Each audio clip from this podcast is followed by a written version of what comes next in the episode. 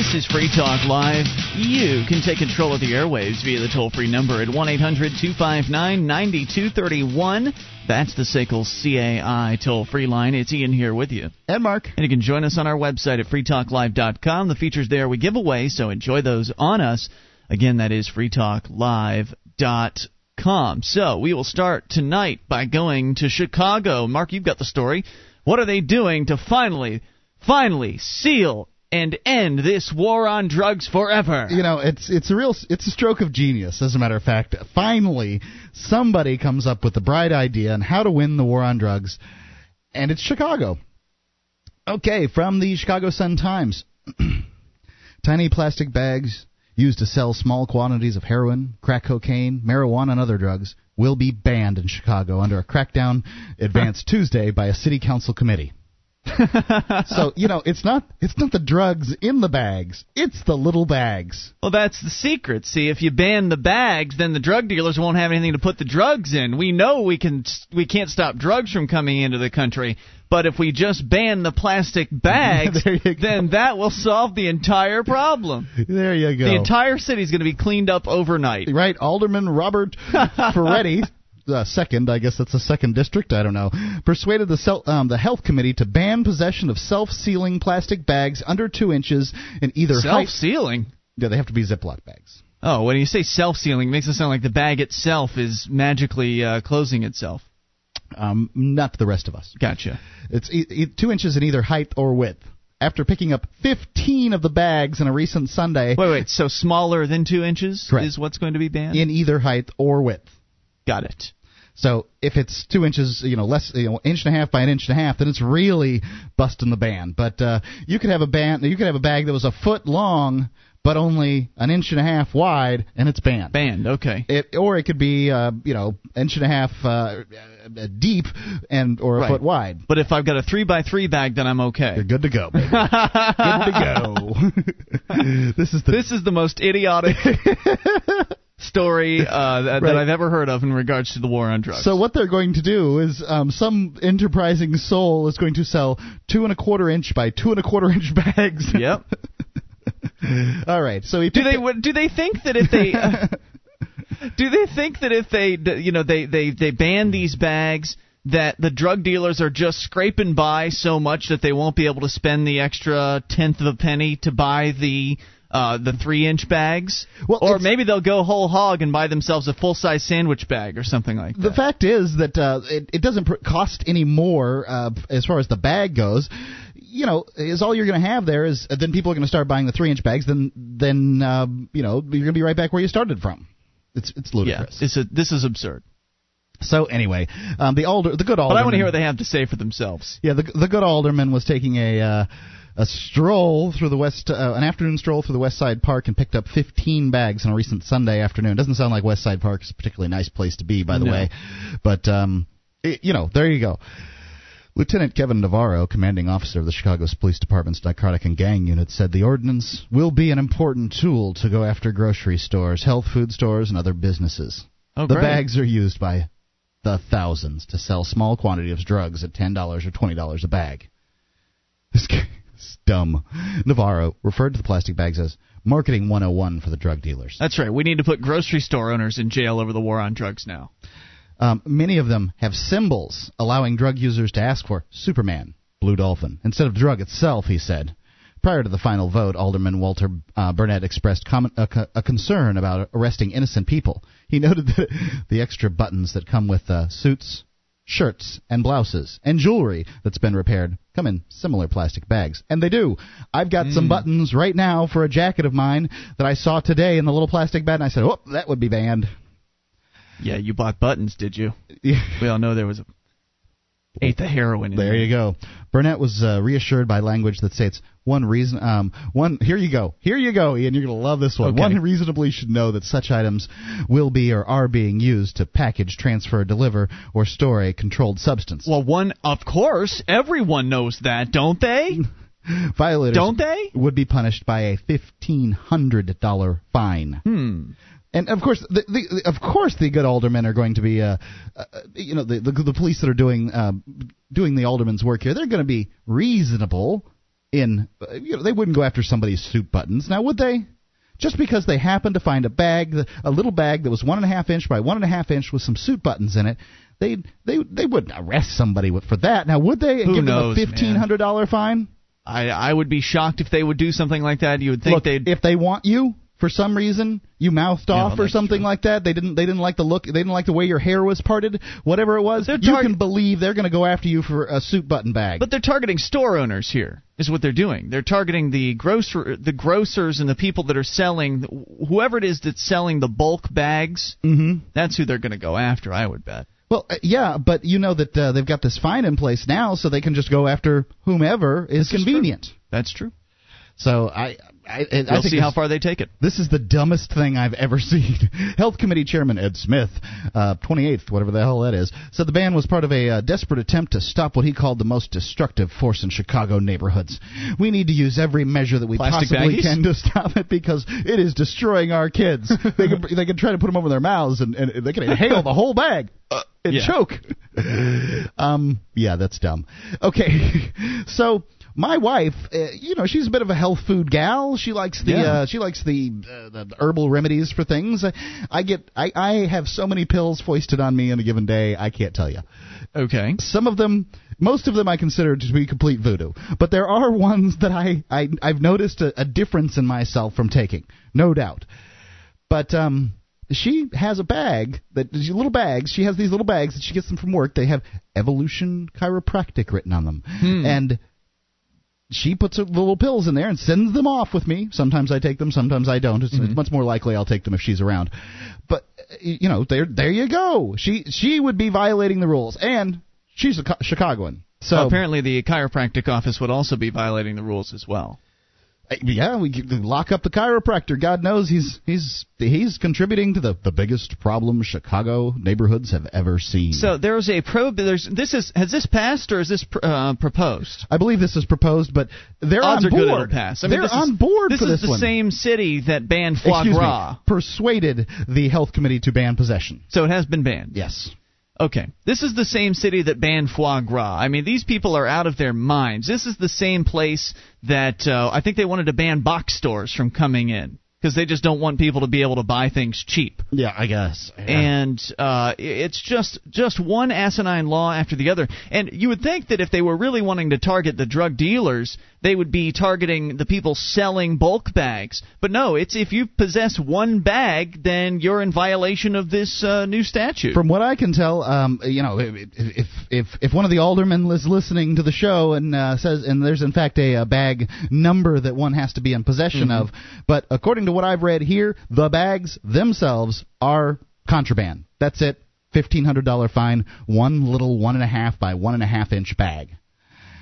all this is going to do is increase the trash. I mean, if they found 15 2 by 2 inch bags on the floor, uh, the ground of the park, they're now now they're going to find 15 3 by 3 inch. Right. bags. This is this is what baffles me about it is, do they really think that it's going to even slow things down? I think that the bags, I would guess, I haven't measured the bags that my wife has, but I'm certain they're about two inches by three inches. Okay. Now she's got the big. These are heavy duty bags. They've got the printing on them. Yeah. The chiropractor didn't skimp at all.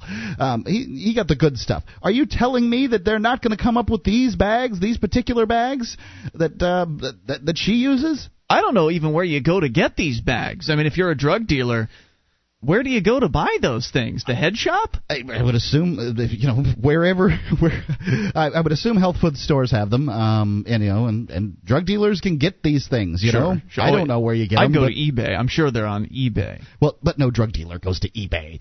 Well, how do you know that? It doesn't seem likely to me. Now, The the uh, the the stereotype image I have in my mind, um, it, I I just don't believe the drug dealers are going to eBay. But I can tell you one thing about my stereotypes. The uh, the story last night about the the kid with the mohawk. One of our friends uh, busted up my stereotype. Apparently, he had a mohawk when he was uh, five years old and went to kindergarten. 1 800 259 9231. You can take control of the airwaves, bring up whatever's on your mind here. That's the SACL CAI toll free line. It doesn't get any more asinine than that. They are really out of ideas as far as winning this war on drugs thing. You can bring up anything. This is your show. It's Free Talk Live.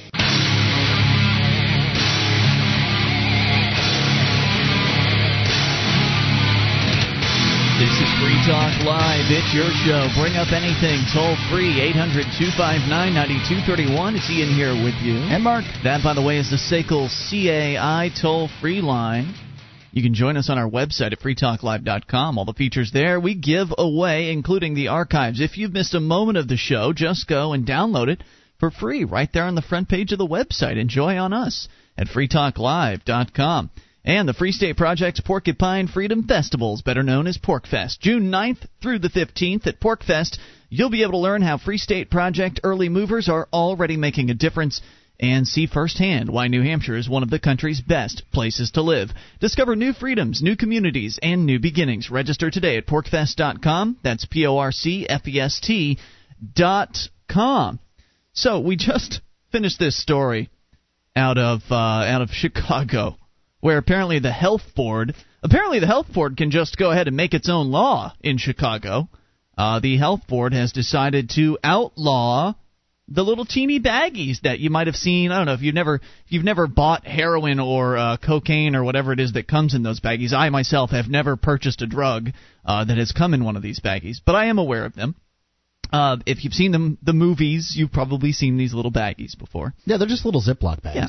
And so they they have said that this is going to solve the problem. Yeah. That banning poppycock baggies is going to stop people from what? Selling drugs, buying drugs? Are you you've got to be kidding me. That anybody that anybody could possibly consider this even an, an option that will have any effect whatsoever well, is bewildering to me how Lieutenant, someone could delude themselves that Lieutenant way. Lieutenant Kevin um, Navarro, commanding officer of the Chicago Police Department's narcotic and gang unit, said the ordinance will be an important tool to go after grocery stores, health food stores, and other businesses. Right here, he says so. Well, yeah, you're going to bust grocery stores for selling baggies, but that's not going to stop people from buying and selling drugs. See, here's what I don't understand. I mean, first off, what obviously they're not going to give anybody an opportunity to uh, to divest themselves of these bags. They're not going to say, uh, you know, in 30 days, bags that are less than two inches in either height or width will be banned. Yeah, so they just all they're going to do is take law-abiding citizens that are selling bags for God knows what reason, turn uh, them into criminals. They're going to turn them into criminals, give them these $1,500 fines, then those people are going to say, whoa, I'm not selling that crap anymore. Then they're going to see what the law says, or they're going to hear what the law says, and they're going to start selling bags that are 3 inches by 3 inches. And then they can pass a law outlawing those. And then pretty soon there won't be any baggies. You can't put your sandwich in anything. No more gallon sized bags either because you got to put the you know the big drugs have to go in something bigger too so we should uh, ban that as well while we're at it. I, I, I just don't I can't imagine what if you ban the gallon size uh, size bags then no one can sell marijuana anymore because a lot of that comes in in, in baggies too yeah, I mean, you know, if you, I know that heroin and um, crack may come in smaller quantities, and I guess they may use the little bags. I, I myself have never seen drugs come in these little bags either. I haven't bought a lot of drugs. I guess uh, it's been a long time since I uh, would have seen any bags like that. But you know, I don't. The marijuana comes in larger bags. What are they going to do about that? Sometimes uh, marijuana, for instance, comes in bales and it's wrapped in various different su- uh, substances. Are they going to uh, ban twine? Well, I'm thinking maybe if you ban the various wrapping substances like uh, garbage bags, uh, what else do they use? Sometimes they put peanut butter on the inside, so you have like a, a garbage bag, and then on the inside there'll be a bunch of peanut butter inside there, and then there'll be another there'll be another layer of like uh, Saran wrap kind of wrapped around. I mean, they put all kinds of layers. So if they ban Saran wrap and then they ban peanut butter and they ban uh, garbage bags then they'll just have to be carrying the bricks themselves, and that'll make it so they smell um, more well, and make them easier to catch. When they when they set the drugs down, they either set them on a table or something that's on the ground. So if we ban the ground, then we'll be better off. You know, we should also ba- uh, ban postal scales, Mark, because scales are very important to drug dealers. If you can't measure out the drugs, you won't know how much you're selling. You're going to have to use the eyeball method, and that's not a good way to do business. So if we ban all postal scales then drug dealers will no longer be able to actually measure their wares. Of course, anybody that wants to send something via eBay won't won't be able to measure their packages either. Uh, but that's okay. Sometimes we have to make sacrifices to help our friends and family members to help keep them off drugs. You know, and the other thing about this is um, they're not actually banning all the bags, just bags that one would reasonably assume don't contain such items as uh, you know, suit uh, uh, suit buttons or uh, things for blouses and shirts, stuff like the jewelry that's been repaired, these kind of things. One has to be the the cop's going to be reasonable in uh, assuming this. I assume. I thought they said earlier that everybody knows that these bags are used for drugs. Well, they know that those bags, you know, they they know which bags are being used for drugs. Now, I think I think honestly, um, you know, the gentleman that walked through the uh, West Side Park here, uh, Robert Fioretti, and found 15 such bags on a recent Sunday afternoon in a stroll through West Side Park. Mm-hmm. I think that guy's right. I think that there were probably drugs in those 15 bags, and I Odds think are they are selling drugs in those little bags. No doubt about it. But w- the problem here is you know you would you would assume that somebody who's using these drugs to treat themselves medically would reasonably not be charged by a cop. But you know he will. You know that person will. These cops they are not they they don't think. They're not they don't use their brains um and when they do they get in trouble.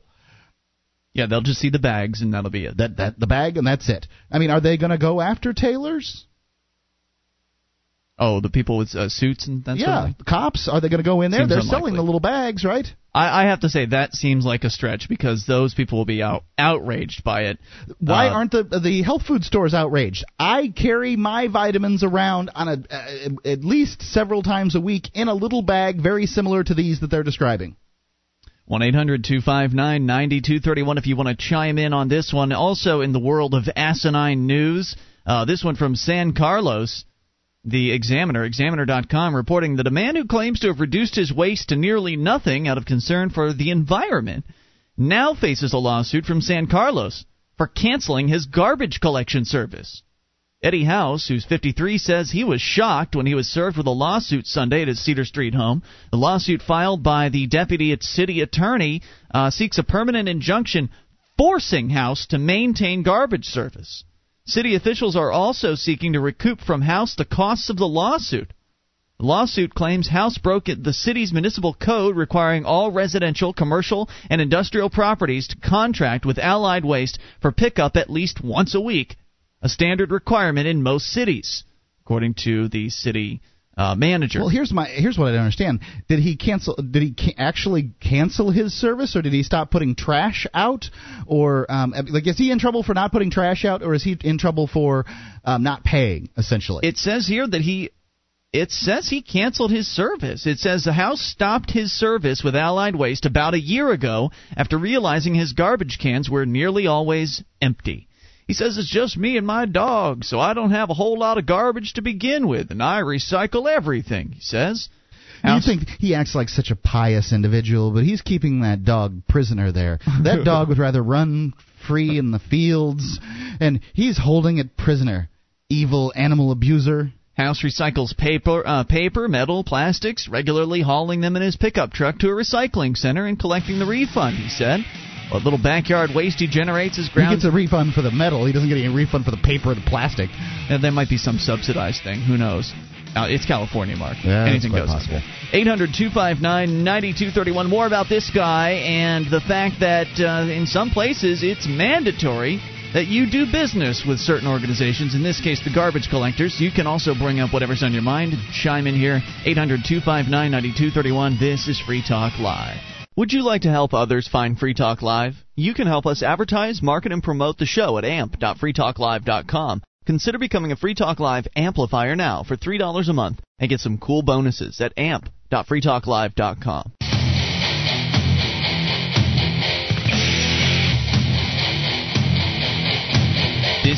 Free Talk Live. You can take control of the airwaves. Bring up anything. The toll free number is 1 800 259 9231. SACL's CAI toll free line. Ian here with you. And Mark. And you can join us on our website at freetalklive.com. The features we give away, so enjoy those, including the wiki, over 1,500 pages created by listeners just like you. Go to wiki.freetalklive.com to get interactive. W-I-K-I dot freetalklive.com. You can lose up to 25 pounds in just nine days without permanently changing your diet. Check out this amazing doctor recommended cleanse. Go to FTLdiscount.com, read some real testimonials, and find out how to order. That's FTLdiscount.com. So we uh, continue the story here from San Carlos in California, where a man has been sued by the city because he canceled his garbage collection service. Scofflaw. Now, according to uh, city law or city statutes, Ordinance. the code, uh, they claim he broke it because the code requires all commercial, residential, and industrial properties to contract with Allied Waste for pickup at least once a week. Isn't that interesting, Mark?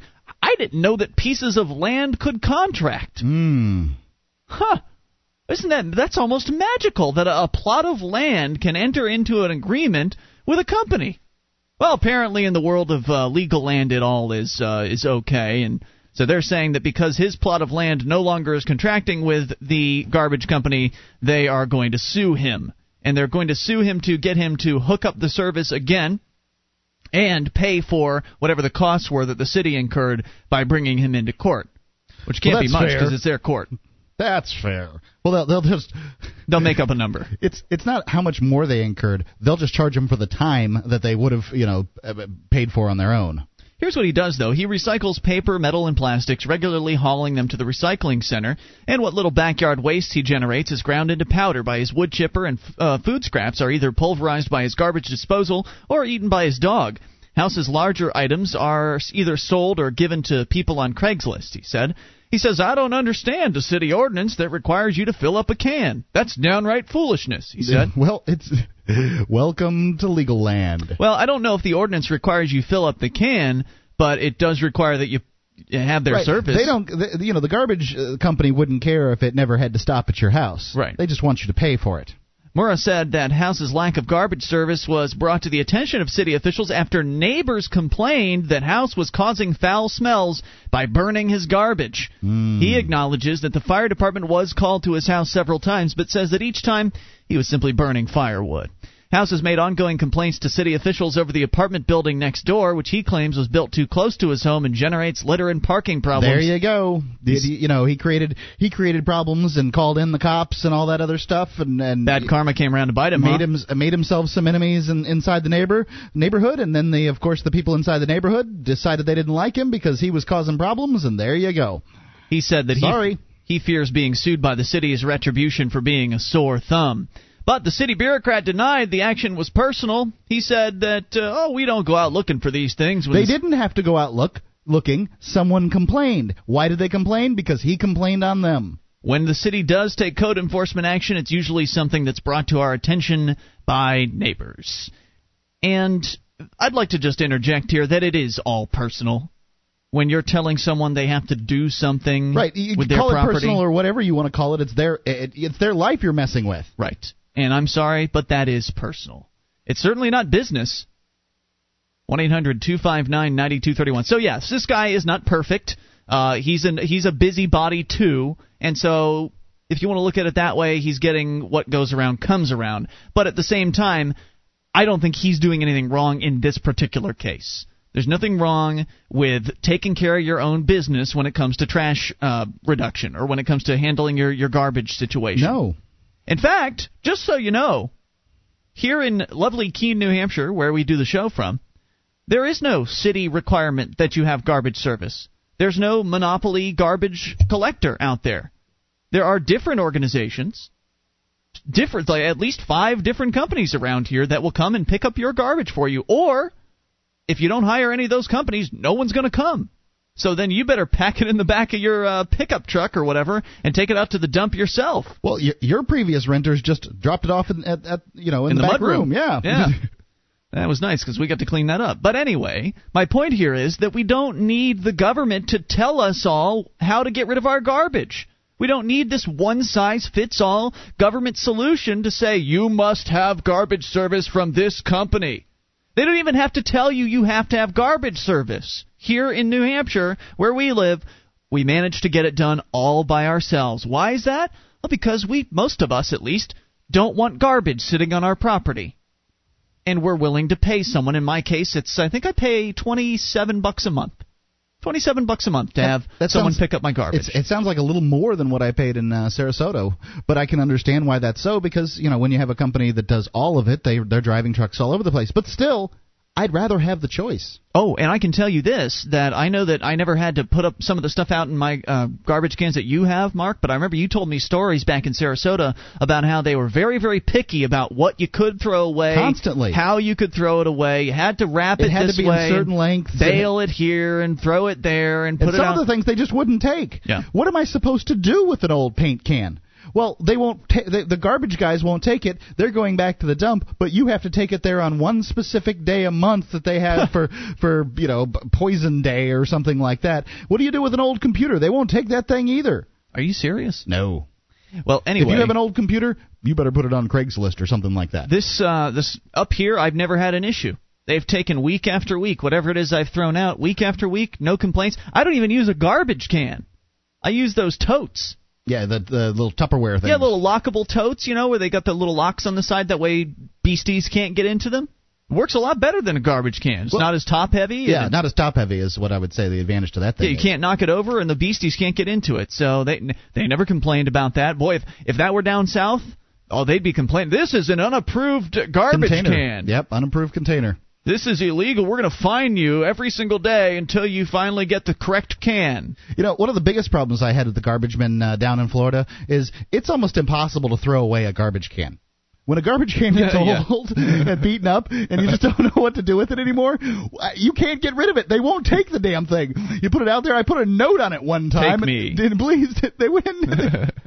there, there it was again, like an old albatross, just waiting for me. I can't. You can't throw away a garbage can. That's a good point. Let's uh, go to your phone calls. You can bring up anything and talk to Daniel in New York. You're on Free Talk Live with Ian and Mark. Hello, Daniel. Hi. Hey, what's on your mind? Um, I remember you guys were talking about the plastic baggies. Yes, sir. Yeah, you were talking about they were being banned. Where where are they exactly being banned? Chicago. Chicago, Chicago? Yes. city Well, of. That's not really going to do us any good, I think, because what about everything else everywhere? What about the most like drug in New York? What about all Well, those things? How- how it, wouldn't matter if it were a federal ban. It won't do any good because it's not going to stop anything. Then you've made baggies an underground product, and uh, the the black market will have to distribute baggies now. Even if we didn't have baggies, though, there in the 80s and everything like that, there were a lot more things that people used to use, like tinfoil and Yeah. and Yeah. other things like that. Rip off a piece of an envelope, what- saran wrap.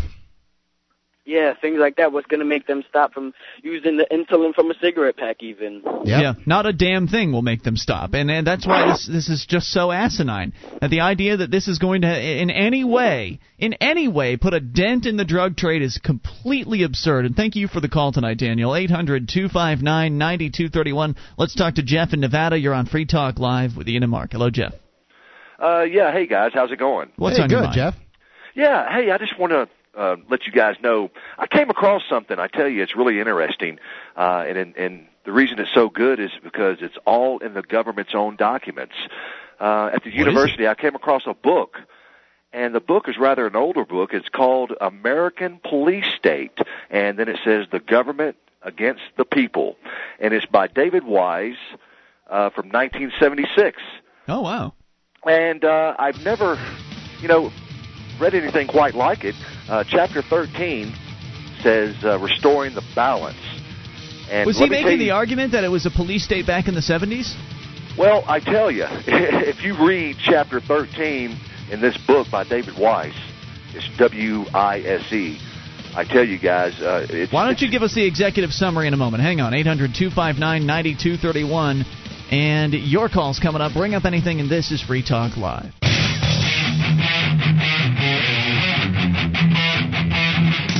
Free Talk Live is your show. You can take control of the airwaves and bring up anything toll free at 1 800 259 9231, the SACL CAI toll free line. It is Ian here with you. And Mark. You can join us on our website at freetalklive.com. If you like the show, want to help support Free Talk Live, then shop with us. Head over to the store. Go to store.freetalklive.com and grab some great Free Talk Live branded merchandise. Good quality stuff, including hoodies and t-shirts and hats in a variety of colors and options. Uh, you'll find it all and more at store.freetalklive.com. Let's go back to your phone calls. Talk to Jeff in Nevada. You're telling us about a book you came across written in the 70s called The American Police State, and uh, you were you were highlighting one particular chapter, and I wanted to make sure you had a chance to get out, uh, give us the executive summary of why you thought this was so outstanding, Jeff. Well, I tell you, I, I've done a lot of research on the government, and I think it's one of the best descriptions um, of the intelligence community. And I, th- I actually, I think the House and Senate intelligence committees in Congress should be faxed a copy of Chapter 13, Restoring the Balance, because, I mean, this is all in the government's own documents. And again, it, the book was written by David Wise, W-I-S-E, from 1976. And I tell you, just a paragraph. I mean, I can't even put in the words. Uh, you know, there's the par- the chapters. You know, it's not that long, but it's it's got enough information in it. But it, it says for for some four decades, a period roughly spanning seven administrations, the government's intelligence and police agencies have broken the law and violated the Constitution. They have done so secretly and out of view of the governed, often under cover of the darkness at midnight. That's just uh, one of the paragraphs. But I mean, I can't even put in the words um, everything that this is talking about so here. it's mostly an indictment uh, against like the CIA and uh, NSA and, and the sort of intelligence agencies. Right. It says, you know, like, an, you know, it further says, you know, the government through its intelligence agencies created a system of institutionalized law breaking and I mean, it sounds it like goes, he was on to something because I'm just looking at a story here. Uh, the FBI is now confirming that they have violated uh, more privacy, uh, according to the AP. We can touch on this uh, in a little bit, but it, it, sounds to me like it was more hidden back in the 70s, and now they're just doing it right out in the open, right, and they're and admitting it, to it. Right. It further says the police and intelligence agencies have been misused by presidents, or whether the agencies are out of control themselves engaged in abuse of power. And of course, he goes on to say the answer in this case is both. Uh, so, in any event, also let me just add that uh, I want everybody to do a Google search and type in "renegade movement" for my political blog. All right, there's enough plugs for tonight. Thanks, Jeff, for the call. Eight hundred two five nine ninety two thirty one. That's renegade movement. Oh, stop it! You're supposed to be selling advertisements, not giving people free plugs. DJ Blaze tickles the crap out of me. I'm sorry. that's his. Uh, that's his. I guess pseudonym. Right? This is DJ Blaze. Nom de plume. Uh, all right. So yes, continuing with your calls, we'll talk maybe about the FBI privacy violation thing here in a moment, since. Uh, it's related. But first, we go to Mo in Oregon. Mo, you're on Free Talk Live with Ian and Mark. Thank you very much indeed for taking my call. And uh, your beautiful programming is always the best uh, in GCN. Uh, I would like to talk about this uh, gentleman, Lance Briggs, was a month into his new job at Oregon Lottery when a sheriff deputy stopped him for speeding then arrested him for allegedly driving under influence and after so uh, uh, tested raised suspicions. Uh, Briggs wasn't intoxicated. It turned out he he was below zero on the breath test at the Polk County Jail in Oregon, and a urine sample uh, sent out that night came back negative for drugs. Okay. Uh, officials never filed charges against him. None of those the details matter. Two weeks later, the lottery, uh, uh, uh they fired him from his job. Hmm. Uh, Oregon Lottery, they fired him from his job. Though he has, uh, he had not been charged with a crime. Let alone convicted agency officials said Briggs was required to notify them about the fact of his arrest. The 22 the years facts of his ass. No, no, no. The fact, uh, the fact that he was arrested. Um, his bosses uh, claim that I don't see any reason why they should, ha- why he should have to tell his bosses that he was arrested when he wasn't, uh, Right. when he was clearly not guilty of anything. Well, yeah, and it's very also very unusual that uh, government bureaucrats will be fired. Uh, in this it's case, political in some way. Yeah, there must have been somebody Right. targeting him and looking for a reason to get rid of him. Right. And then the 22 years old did not consider a mistaken traffic arrest a reportable offense. Yeah. I have been pen- penalized for doing nothing wrong. Well- uh, uh, the bridge says. Yeah, Who is not I see where he's at- coming from, and I, you know, again, it's a government job. Uh, most of the time, uh, most of the time, government bureaucrats. And thank you for the call, It Mo. could happen to anybody. I mean, it could happen to anybody at any job. Right. Uh, you can't expect to be able to keep your job for all eternity. I mean, something could happen. They could cut the budget or whatever it is that happens. For whatever the reason is, you could be out the door tomorrow. That's the way it is with jobs. You don't own your job, and I know government bureaucrats feel like they own their jobs maybe a little bit more than the average employee because they, you know, they they know that they got tenure or whatever, and they're not going to Un- ever get unfair fired. Unfair treatment is unfair treatment, and it should be it it should be talked about. Sure, sure. All I'm saying is when you contract with government, don't be surprised if they end up screwing you over for something. If they promise you a pension and you don't end up getting what you were promised, well, you did you did a deal with the devil, if you will. Not that I believe in the devil, but the government is a uh, an evil organization of people doing violence, uh, offering their products and services uh, at, at the point of uh, you know the threat of violence. And so don't be surprised when they go and they do something awful to you. That's all I'm saying. So go on, move on with your life. It's terrible. Maybe you've learned a lesson. Don't work for government. Go and actually do something productive. How about that? Let's continue. Talk to John in Iowa. You're on Free Talk Live, John. Uh, yeah, man, uh, that's good advice, that guy. But uh, you What's know, on your mind? uh, well, a couple of things. Uh, you were on uh, uh, police uh, corruption and garbage. Mm-hmm. Mm-hmm. Uh, start with the police corruption. Sure. Please. All right. Well, if you carry a hundred dollar bill with you, you get pulled over, and you kind of flash that hundred dollar bill. I'll guarantee you, won't get a ticket. Now, have you actually Now, tried as far this? as garbage goes, Wait a minute. Well, slow down. Let's talk about the hundred dollar bill thing. Have you actually tried this out? I've oh man, I've seen it. no, uh, come on, man, let's be real. I think that it, I think that some, I think it's any money. dangerous, is what I think. They I don't think make any money for what they do. well, you know, some of them make pretty good money, but I, I everybody wants a hundred Well, bucks. yeah, that's how they do it. Uh, but, but you know, I, I've got to, you know, I think that some, in some cases, it'll definitely work. Somebody will take your hundred bucks and Yeah. you know with I've the, the driver's man. license, and other times they'll say, "Huh, you're trying to Well, bribe yeah, me," and then you you're got in even worse couple trouble. Of diehards there might, you know. Yeah, you don't do want to run up on thing, but, RoboCop you know, doing that. Well, now you never tell them it's a bribe. The way I was going to do no, it one no, time. no, no. No. You just kind of shake hands with them, and the hundred dollar bill changes. I wouldn't do it that way either. Here's how I would Ian's do it. a Well, that's the. I Here's see how I would I'm do it. I used to actually- That's the, I- way, that's the way it's done. Uh, Why don't you make your other point, and then I'll tell you. Okay. All right. My other point is about garbage. Yes. you, you ever seen Alice's restaurant? Have I ever been out to Alice's- a restaurant? Alice's Restaurant? have you ever seen uh, the uh, song Alice's Restaurant? I've heard But of it. you know, I've- in the old days, uh, we used to be able to burn our garbage, but now that uh, uh, corporate America burns so much of the crap in the air, we're not allowed to burn our garbage anymore. Right, because you could add to the uh, particulate waste of the air. Was that your point, John? Well, it was minimal before, before they Mhm. started putting all this crap in the air. Well, first of all, I'm with you. I think that people should be able to burn stuff. Uh, it's their own property. They should be able to set whatever fires they want Oh, to, so long as they don't. before. So long as they don't jeopardize their neighbor's property. John, Yep. thanks for the call tonight. All right, so my answer on the bribery thing, because he was just going to go and yammer on underneath me. Here's what I would suggest, and I never actually had the chance to try this, but I had it for a long time. I had, was- I had this uh, set up. It's just that I never got pulled over, so I never had the opportunity to really see if it would work.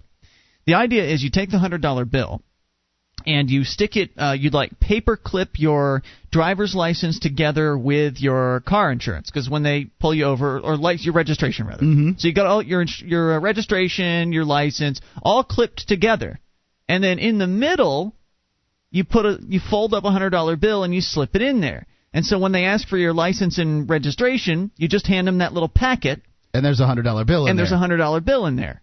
So that way, when they take it back to their car, as they always do for their little ten minute long uh, thing that they do, uh, then they will come across the hundred dollar bill, and at that point, it would be interesting to see what happens. Obviously, it's a hundred dollars that's on the line. Are they going to take the hundred, give you a ticket anyway? Will they take the hundred and leave you alone? Will they ignore the hundred and give it back to you? I don't know what would happen. I don't think they can give you. They can't get you for bribing. No. Oh, hey, how Hey, did that was that my get in there? that was my emergency money. Oh, sorry about that. Right, because if you get you know lose your wallet or something like that, it's good to have a hundred dollar bill in the car somewhere, and that's just where you happen to keep it. Hour number two is coming up. You take control. Bring up anything. This is Free Talk Live. With your help, we can spread the message of liberty around the world. Consider becoming a Free Talk Live amplifier for just $3 a month now at amp.freetalklive.com. If you can't afford it, keep enjoying us for free. If you can spare the three, visit amp.freetalklive.com.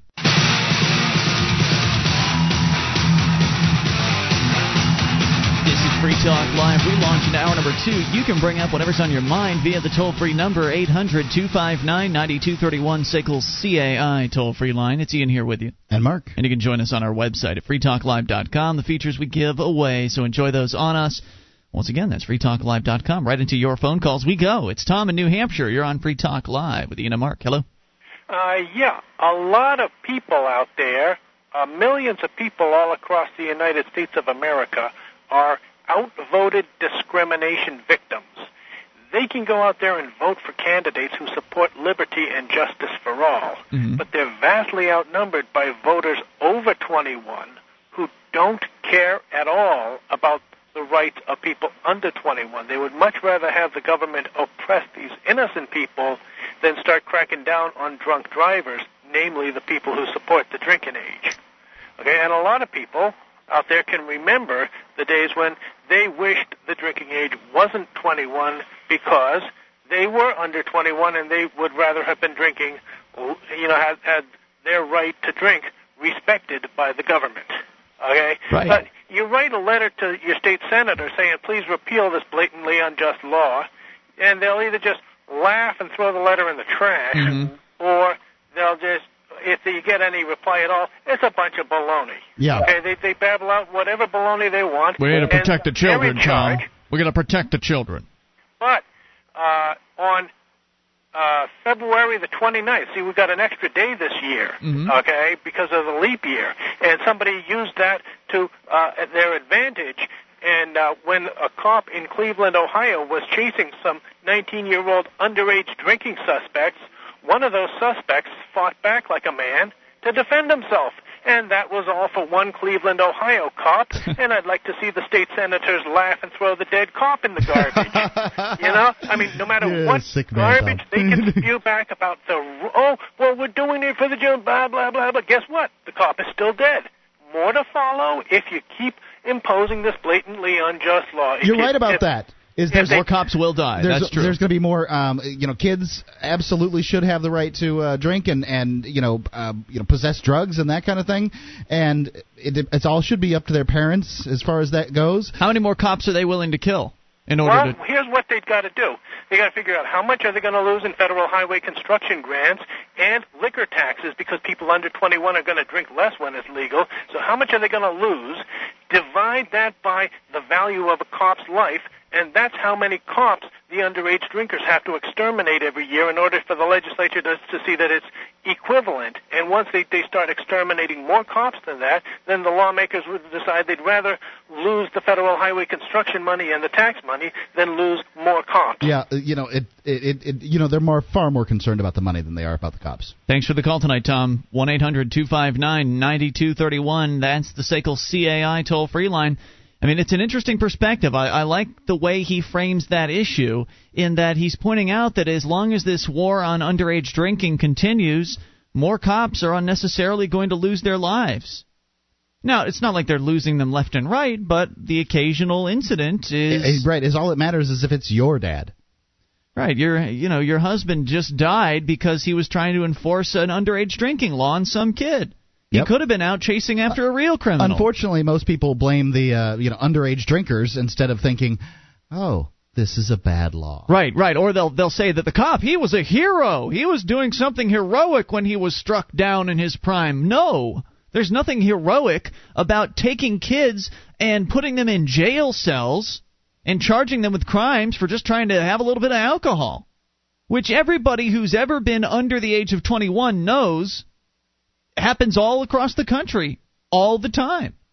this weekend, you can better believe that high school students and uh, early college age kids all across America are going to be out and they're going to be drinking. I'm afraid you're right. And if you think that the world's going to be made a better place by locking them all up in a jail cell, you're out of your your flipping mind. Yeah. I don't understand the mentality here. It's some weird Puritanism, some leftover uh, Puritan streak in this country, and it needs to end. It's insane what we're doing to our what the, these people are doing to our kids. It really is still part of the old temperance movement, and it it, it just hurts people. We we saw how it hurt with prohibition, and the fact is, these high school students and college this is students. prohibition. It, it is uh, with high school students and college students. and they get alcohol. I Oh, got yeah. alcohol when I was in high school, and they get it now. They say marijuana is easier easier to get than alcohol, but and I kind of believe that.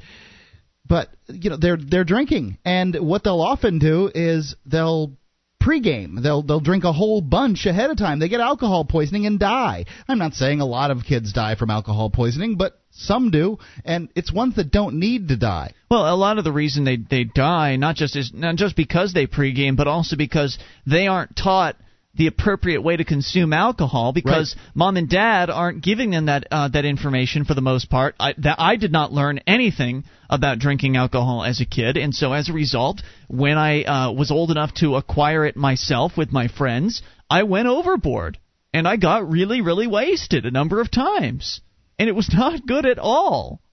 But I had to learn it myself the hard way. I had to learn responsible drinking the hard way, and it shouldn't have to be that way. No. Young people can be taught this at a very early age if we could just re-legalize alcohol for, for people of all ages. Let parents make the decision as to what the policy is going to be under their roof.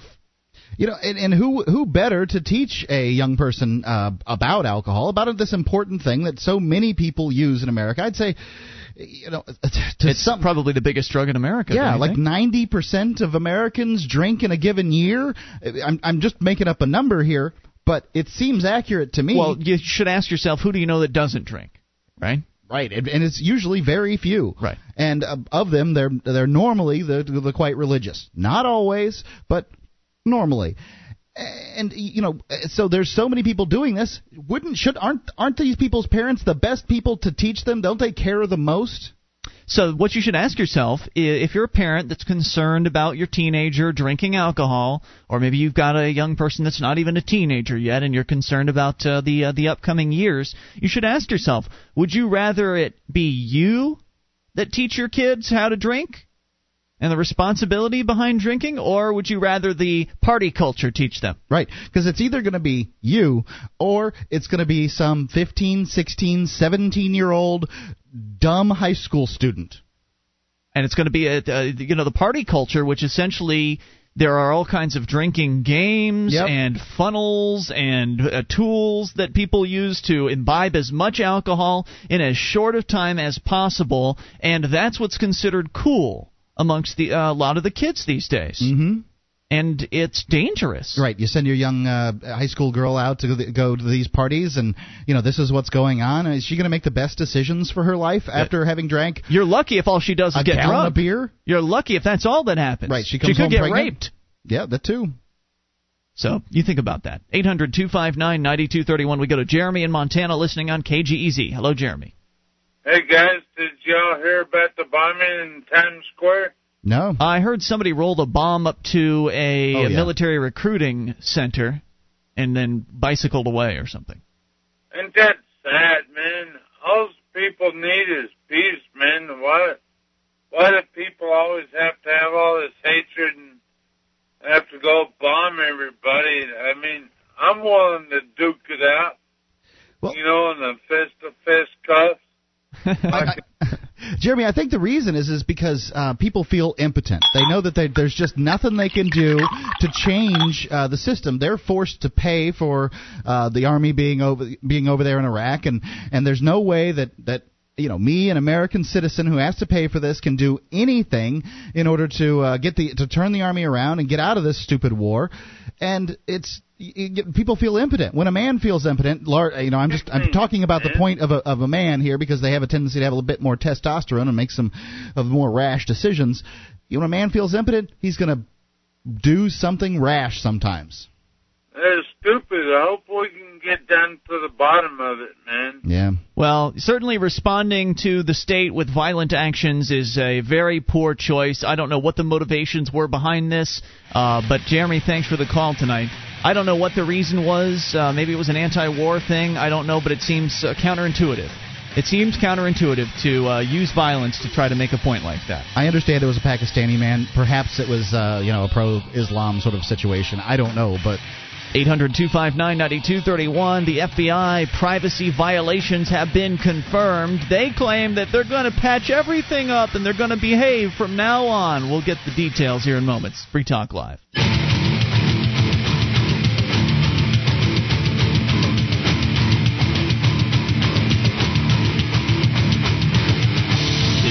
Talk Live. It's your show. Bring up anything. The toll free number for you is 1 800 259 9231. That's the SACL CAI toll free line, and it's Ian here with you. and Mark. And you can join us on our website at freetalklive.com. Features for free, so enjoy those, including the updates. Get signed up, and we'll keep you in the loop whenever there's something fresh to announce about the show. You'll know first if you're on the updates list at updates.freetalklive.com. Now you can save time and money on common legal matters. It's created by top attorneys. LegalZoom.com helps you create reliable legal documents like setting up a corporation or a limited liability company. LegalZoom.com. Use code FTL to save 10%. That's Ten LegalZoom. bucks, Mark. I'm sorry, 10 bucks. LegalZoom.com. 800 259 9231 to Jay in Wisconsin. You're on Free Talk Live. Hey, Jay. Uh, hi guys, how you doing? What's on your mind? I uh, just wanted to call and uh, say thanks. Let you guys know that I just just joined the Free State Project a couple hours ago. Wow, congratulations. What uh, Thank you very much. what was it that made you decide to uh, take that plunge, sir? Well, living here in, in Wisconsin, uh, I, I don't know if you guys know much about what's going on here, but uh, they just had a big budget battle, uh, passed a, a, a really terrible budget Hmm. uh, this time around, and it's just getting more. Uh, I guess you could call it statist, Yeah. uh, more socialist as we go on. Uh, they wanted to implement a, uh, a single payer uh, health care Mm. type system here, uh, costing about fifteen billion dollars a year, and uh, that pretty much was the the breaking point for me because even the, some of the uh, Republican representatives that I spoke to had told me that, um, well, you know, there's some things that we have to kind of give in on in order to advance things. And, Yeah, and it's all, just- that's what it's always about. You, they scratch each other's backs and uh, they compromise your freedom away. Mm-hmm. Oh, absolutely, absolutely.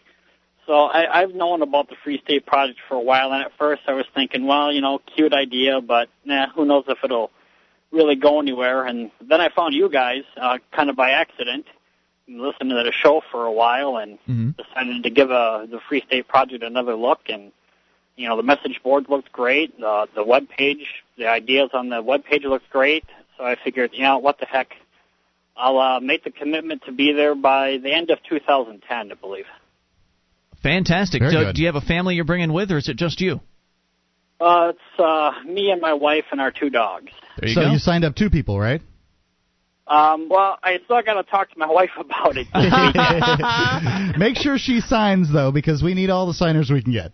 oh, absolutely, and Thank I'm you. sure she'll be all for it. And she was, you know, she had actually told me that, you know, if Ron Paul had actually had a chance uh, in the primary here in Wisconsin, she would have definitely voted for him. But you know, by the time our primary came around, it was pretty much, you know, over with, and, Yeah. and it looked like John McCain was the winner. So she's like, I can't stand John McCain, so I'm going to vote in the Democratic primary this time around. Hmm, that's interesting. Well, Yeah. I, I can by sort the way, understand. candidates like uh, John or like Ron Paul will never have a chance if people keep uh, not voting for him. I'd like to point that out. Yeah, absolutely, and that's that's kind of what I told her, and and uh, you know, she's like, well, I understand that, but and she's one of those people I believe that thinks uh, they'd rather be on the winning team. You know what I mean? Jeez. Yes, And it, very it, frustrating. It's one of those frustrating things. They do that a lot. You know, a lot of the people I talk to here in Wisconsin are like that. They just, uh, you know, they just they want to vote for the winner, and, and if you and don't it's so vote for the asinine winner, because the even if I'm- the I- I- candidate wins, you lose. I'm not sure if I agree. I, I, I'm not sure I entirely agree. Now, um, you know, if if you always uh, compare candidates like to having different types of cancer, but I don't. There are di- better and worse types of cancer. You can choose Ron Paul, which is like being pretty darn healthy, so we'll call him, you know, some sort of uh, benign sarcoma. Like an ear infection. yeah, right. Um, he's pretty good, but you know, when you start you start looking at uh, Hillary, who's kind of like, oh, I don't know, um, stomach cancer. You start looking at uh, Obama, who's kind of like pancreatic cancer. You look at uh, uh, McCain, who's kind of like colon cancer. Right, right. Lymph, no, he's even worse. He's like lymph um, cancer of the texture, lymph nodes. Uh, he's yeah. he's all over the place. So yeah, I hate McCain too, and I can kind of see why, you know, she would make that decision. Uh, I mean, she has been a lifelong Democrat, uh, even when I met her, Mm. and just from you know the discussions that we've had, um, she is really more liberty-minded than I think she even knew.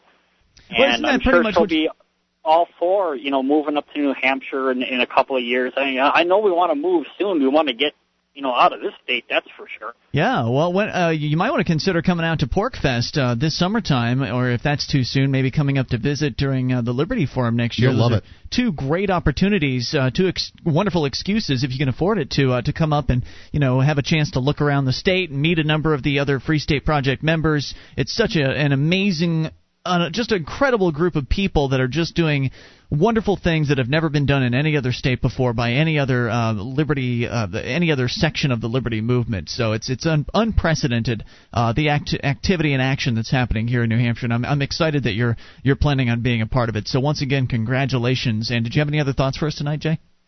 No, I just wanted to thank you guys for uh, you know doing doing whatever you guys got to do to get on more radio stations. I'd love to help you get on stations here in Wisconsin, but I'm I'm pretty much done with this state, so I could care less. Well, I understand If- that, if but all it here, takes so. all it really takes is a phone call, and if it's if that's if that's what you can leave your friends that are going to be staying in Wisconsin with is, uh, is Free Talk Live to listen to, then that's something you might want to consider. And if and for those of you that do want to help us out with that, go to local.freetalklive.com and you can read all about it there and how to get on uh, our local your local talk station. It really is just a matter of picking up the phone, calling the local program director, and just asking him for Free Talk Live. That's all. do, do you guys have a preference, uh, you know, as far as like large stations or small stations, or does We'll it take not we'll take matter? anybody. I mean, Sure, I mean, call you know- them all. It's it, Absolutely. It's, as far as uh, it's it's just like having little gold pieces dropped in your hand. Do you want half ounce gold pieces? Do you want two ounce gold pieces? You know, we, yeah, I suppose. You know that's how, that's how it goes. I'll take all the gold pieces you want to drop in my hand. Right. And, you know, in ma- many places in the, in the country, they only have one station to call. Some only might might have two. And of course, there's no point in calling music stations. You want to call talk radio stations because they're the ones that we're you know that we're targeting, and they're we're the they're they're the stations that make sense for us. Yeah, if you confu- Um, if you call a music station, you're largely just going to confuse them. And uh, you know, whether it's uh, if you've got a talk station that's really really popular in your area, odds are probably better that we'll we'll we'll get on the underdog because if they're if they're doing well in the ratings, they're not going to be likely to change. But that's not something that you should concern yourself with. As a listener, you should call every Call talk, talk station in the area and tell them what you want to hear. And if you're a listener of the station, you should let them know that and tell them what you like about the station at the same time. Yeah. It'll butter them up a That little. always it always helps because they do want that feedback. Um, they do want to hear from you, and they do want to know. I I managed a station for uh, well, uh, quite a period of time, and. I rarely got feedback, quite honestly, and usually when I did get feedback, it was somebody who was irate about something that I mostly didn't know or and didn't care at the same time. Whatever it is that you're upset about, I I doesn't you know I'm not interested in it. So don't call them upset. Um, just call Yeah. them, you know, ask them. Jay, thanks in advance for that. And, and uh, again, congratulations on your decision. And thank you for the call. 1 800 259 9231.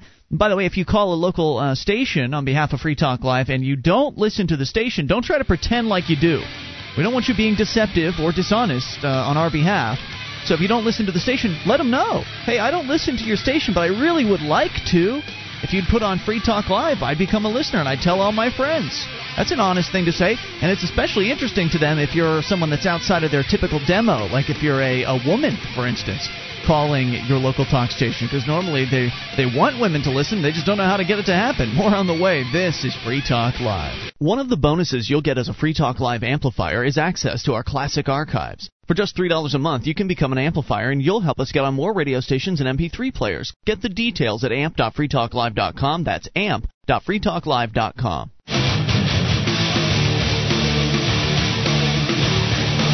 Free Talk Live. You can take control of the airwaves via the toll free number 1 800 259 9231. That's the SACL CAI toll free line. It's Ian here with you. And Mark. And you can join us on our website, freetalklive.com. Features there, uh, there we do give away, so enjoy those on us. Live streams are included. Broadband version, dial up version, both free for you. FreeTalkLive.com. Do you have a company that needs to try something new in the area of collections? SACL CAI does collections, early out billing, and they purchase charged off receivables. SACL's employees are trained in resolving issues for your customers and treating them with respect. They know that not only do you want to collect your money, but you want to keep your clients too. SACL CAI. Check out their banner at freetalklive.com. That's SACL, C A I. So, to the story about the FBI I said we would get to here from the AP. Eh, This is kind of a follow up from a story that we uh, touched on last year where the FBI was caught uh, violating their own rules. Caught actually a whole bunch of times, according to an internal audit uh, by the, the government themselves. So, the government catching the government being naughty. But of course, when government gets caught being naughty, they just they just apologize for it and then they pretend like they're going to be uh, good in the future and that's what happens in this story because there's no way for them to be actually held accountable the fbi acknowledged wednesday it improperly Sure, there is. You can throw somebody in jail. yeah but but there's no actual But uh, they're not they gonna, don't do that ever. right there's uh, th- th- th- that just doesn't happen especially when it comes to the federal government I mean, yeah, you might see a local cop get punished from time to time for touching a little girl or killing someone, but uh, the feds are even more immune. Anyway, the FBI acknowledged Wednesday that it improperly accessed Americans' phone records, credit reports, and internet traffic in 2006, the fourth straight year of privacy abuses resulting from investigations aimed at tracking terrorists, terrorists and spies. The breach occurred before the FBI enacted broad new reforms in March to prevent future lapses, said the FBI director. Robert Mueller, and it was caused in part by banks, telecommunication companies, and other private businesses giving the FBI more personal client data than was requested. The uh, so they're saying here, Mark, that all of these prob- problems happened before we instituted our new reforms, and now that we've got our new system in, this won't happen again. Now that everybody knows the rules, clearly we won't be violated. Just trust us. Testifying at a Senate Judiciary Committee hearing, Mueller raised the issue of the FBI's controversial use of the so called national security letters in reference to an upcoming report on the topic by the Justice Department's Inspector General. An audit by the Inspector General last year found the FBI demanded personal records without official authorization or otherwise collected more data than allowed in dozens of cases between 2003 and 2005.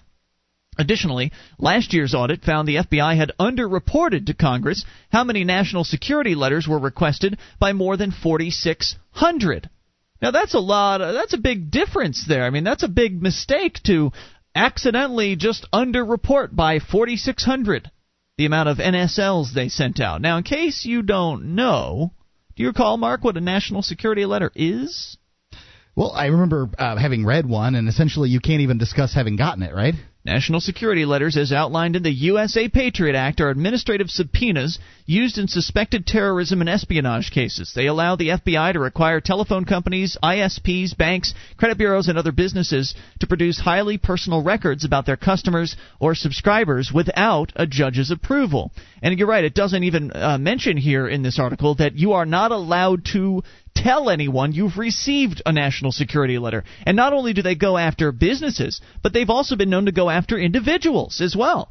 And it has really put some people in uh, some some sticky situations to where they want to tell people what they're being forced to do by the federal government, but they've been threatened by the federal government. The, the, and the feds have said, if you tell anybody this, even your wife, then we will charge you with some terrorist uh, terrorism crime. Ludicrous.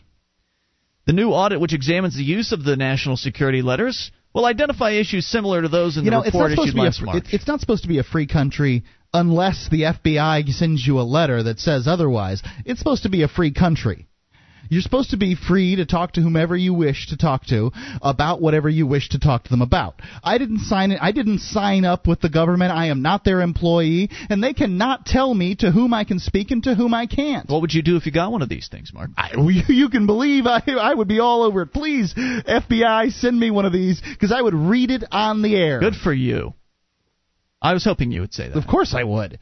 Well, don't worry, Mark, because uh, FBI Director Robert Mueller is on the case. He says that, well, uh, these uh, issues here are uh, so, identified similar to those in the report issued last March, but they predate the reforms we have in place. We are committed to ensuring that we not only get this right, but maintain the vital trust of the American people. They've lost mine, and they're not going to get it back. Last year's audit by the Justice Department uh, blamed agent error and shoddy record keeping for the bulk of the problems and didn't find any indication of criminal misconduct. So they were just. Of course not. They just made 4,600 mistakes. That's all. It's no you know there's so there's so many rules for these guys to keep track of. I mean you can't expect them. And the job it's just so so much pressure. I mean like the guy the marine that threw the puppy off the cliff they're saying he was under a lot of pressure. And that's you know it's okay to kill dogs if you're feeling pressured apparently. Same thing here. These fbi agents you know, it's so tough having to eat all the donuts that they eat mm-hmm. and to take all the breaks that they do. It's just such a tough job. You know, they're going to make 4,600 mistakes here and there. Several Justice Department and FBI officials familiar with the upcoming findings have said privately the new audit will show national security letters were used incorrectly at a similar rate as during the previous three years. So they've just been, even though they were aware of it year after year, you know, it, it's just such a tough job, and mistakes are going to be made. Look, we don't need to punish any of these guys. We're just going to give them a stern talking to, and you trust us. Next year, everything's going to be fine. I don't even trust them to give them a stern talking to, quite honestly. Yeah, pretty much. The, I, I would imagine it's basically, look, guys, you need to not get caught. Okay. I don't even think that it's going to be that. I think it's going to be, well, here's the new policy. Wink, wink, nudge, nudge. Right. And they won't even talk to the guys specifically that have done it. Yeah, you're probably right. Uh, the number of national security letters issued by the FBI skyrocketed after the Patriot Act. And uh, let's see, the annual review is required by Congress, which, by the way, the Bush administration has been objecting to the annual review here. This isn't necessary, say they. Hmm. In 2005, for example, they found more than 1,000 violations within 19,000 FBI requests to obtain 47,000 records. Each letter issued may contain several requests. I love how they use the, the term requests. When you get one of these national security letters, I don't think it reads it like a request. It doesn't feel like a request.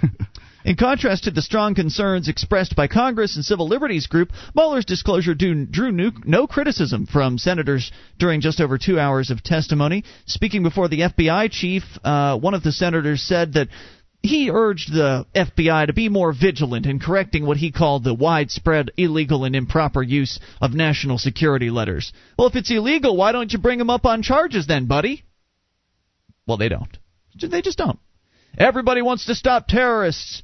But we also, though, as Americans, we believe in our privacy rights and we want those protected, said Senator Leahy. There has to be a better chain of command for this. You cannot just have an FBI agent who decides he'd like to obtain Americans' records, bank records, or anything else, and do it just because they want to. But that is what you have, Senator Leahy. That's mm, exactly Precisely what you have. what you have. And as long as you have a federal government and an FBI, you're going to continue having stories like this.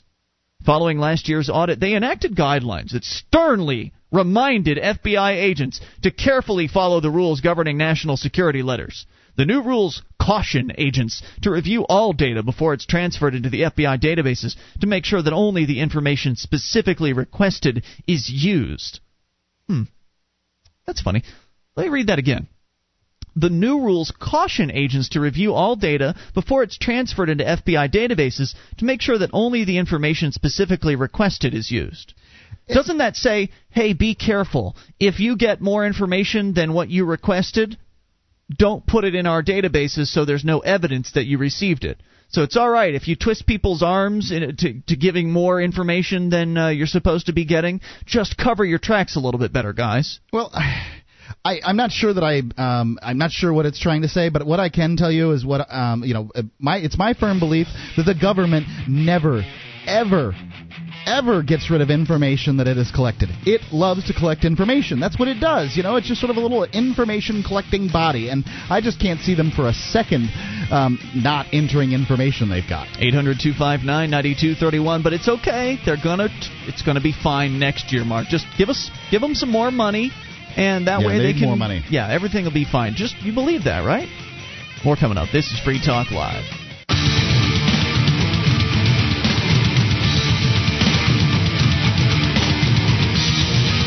Talk Live. You can bring up anything. Take control of the airwaves. 9231.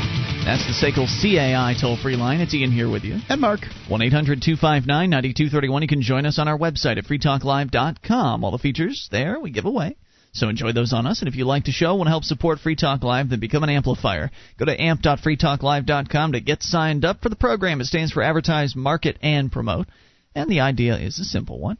That would be that uh, you send in three bucks a month. We take that money in and reinvest it into the show, get on more radio stations around the country, and thereby spread the message of freedom and liberty as far and as wide and as fast as possible. So get on board and get some perks too, like access to the AMP only chat room and forum, uh, as well as the AMP only call in line and shrine. All the details are there at amp.freetalklive.com.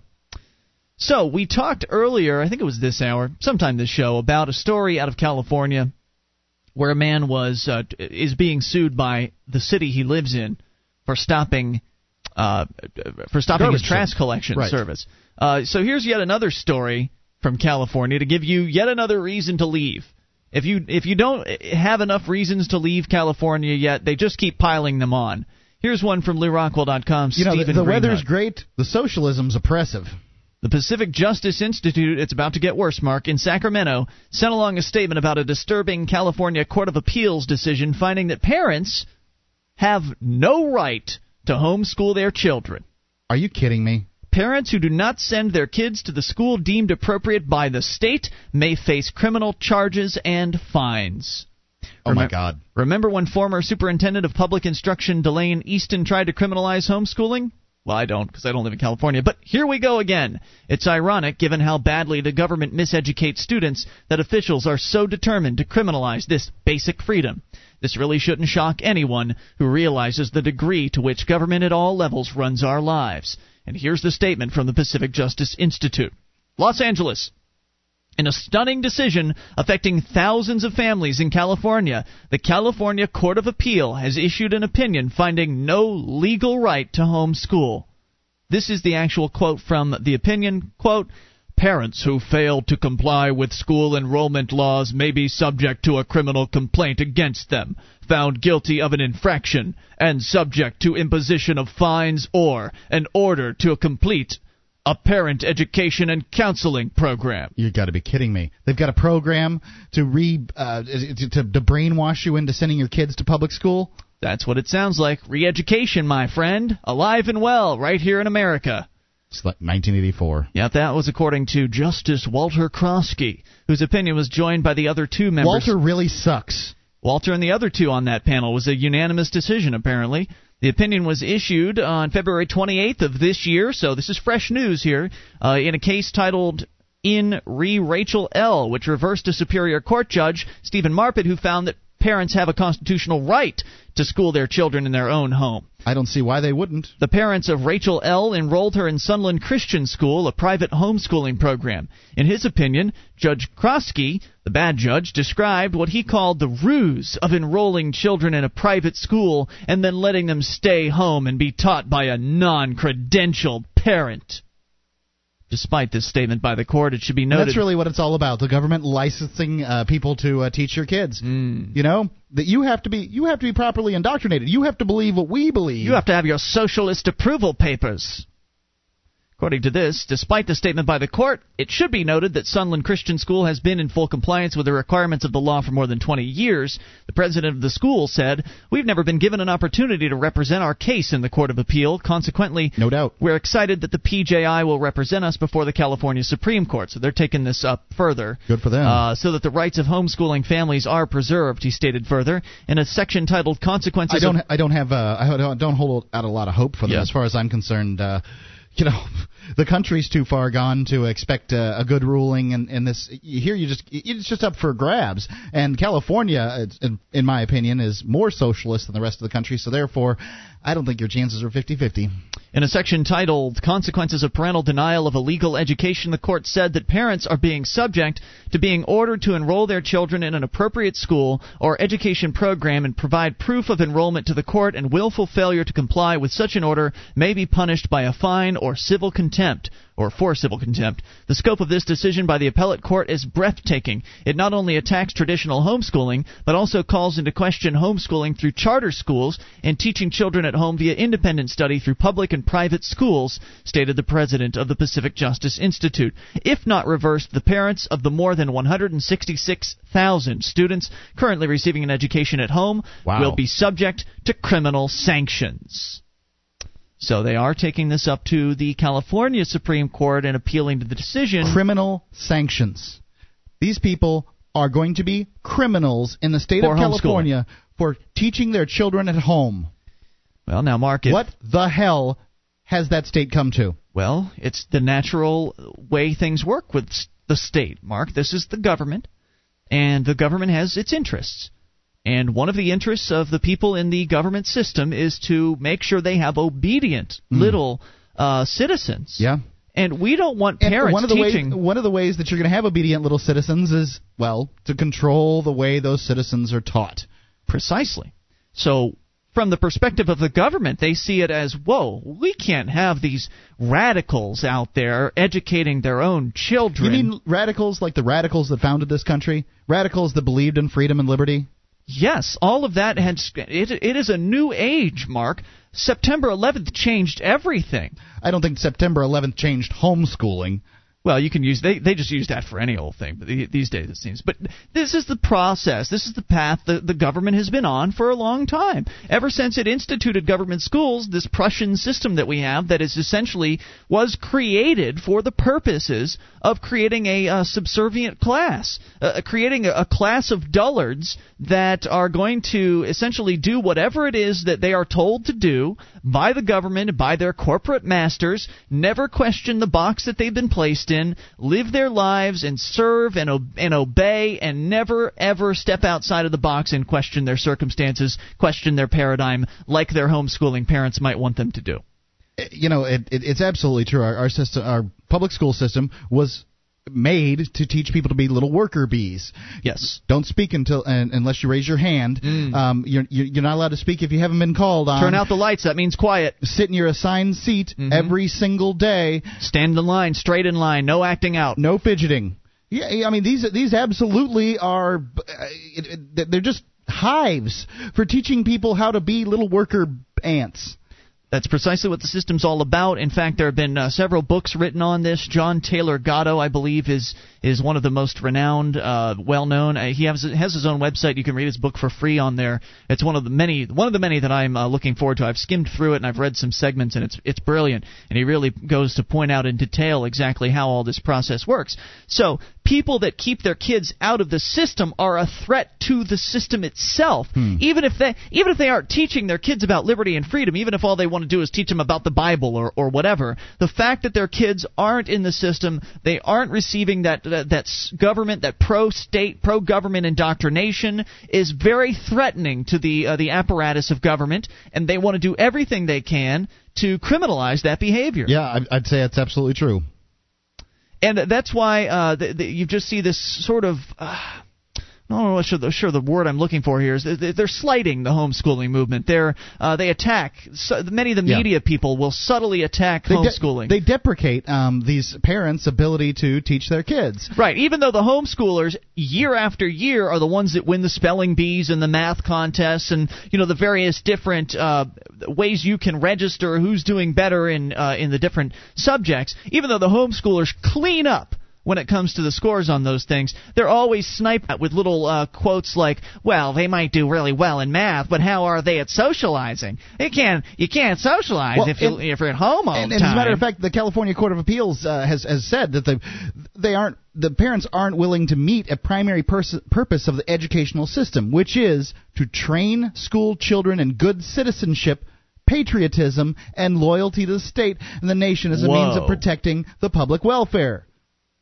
Wow, that was not in my story. Where'd you pull that up? Uh, I got it here from uh, a, reader and says, says uh, or excuse me, a listener who has uh, sent it to me. And I'd heard that quote before. Can you read that again? Because that's pretty powerful. This is the purpose of the government school system. What is it? Um, just one second. It's uh, the California's uh, the California Court of Appeals thinks parents aren't willing to meet a primary purpose of the educational system, which is to train citizen uh, school children in good citizenship, patriotism, and loyalty to the state and the nation as a means of protecting the public welfare. Good Doesn't- little citizens. Doesn't that sound exactly like what um, they're trying to do in the public school system? Obedient little drones. That's what the government schools have been designed to turn your kids into. Now, if you live in California, why are you waiting around to find out what the Supreme Court is going to say on this? Really? I mean, can't you feel the winds blowing here? They're blowing towards New Hampshire in the Free State Project. At least if you love liberty. 1 800 259 9231. And I know I do. Hour 3 is coming up. You can take control, and we'll talk about more of what's going on in the schools here in moments. Our archives, website, and podcast will continue to stay free, but if you think other people deserve to hear this show, consider becoming a Free Talk Live amplifier for just $3 a month at amp.freetalklive.com. Help free some minds. Visit amp.freetalklive.com.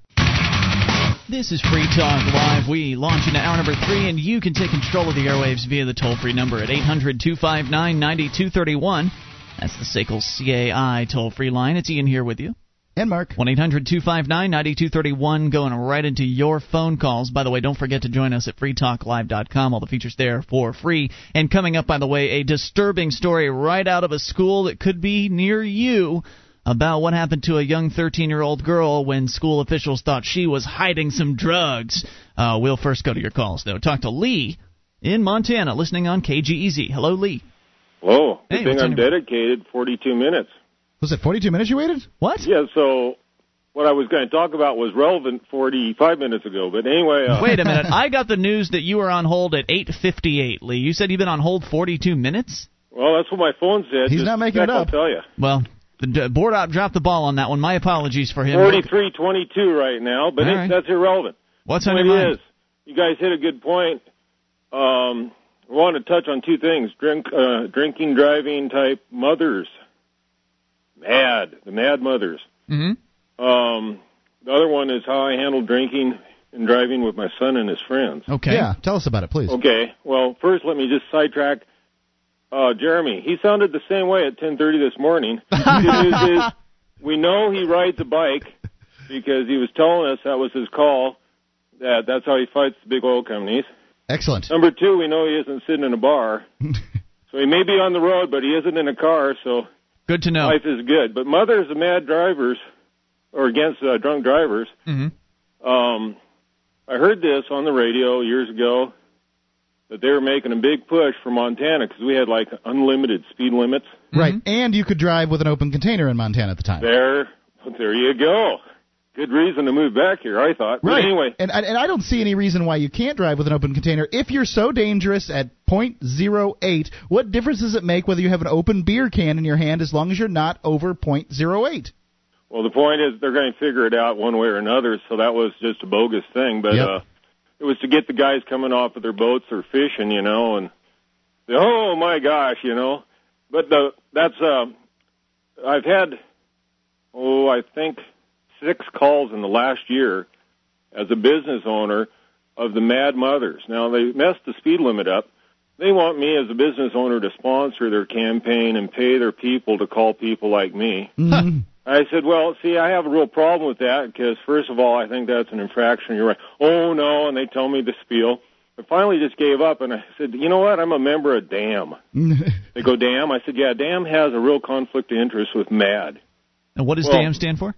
What does DAM stand for? Good, that's what they say. I said, that stands for Drunks Against Mad Mothers. And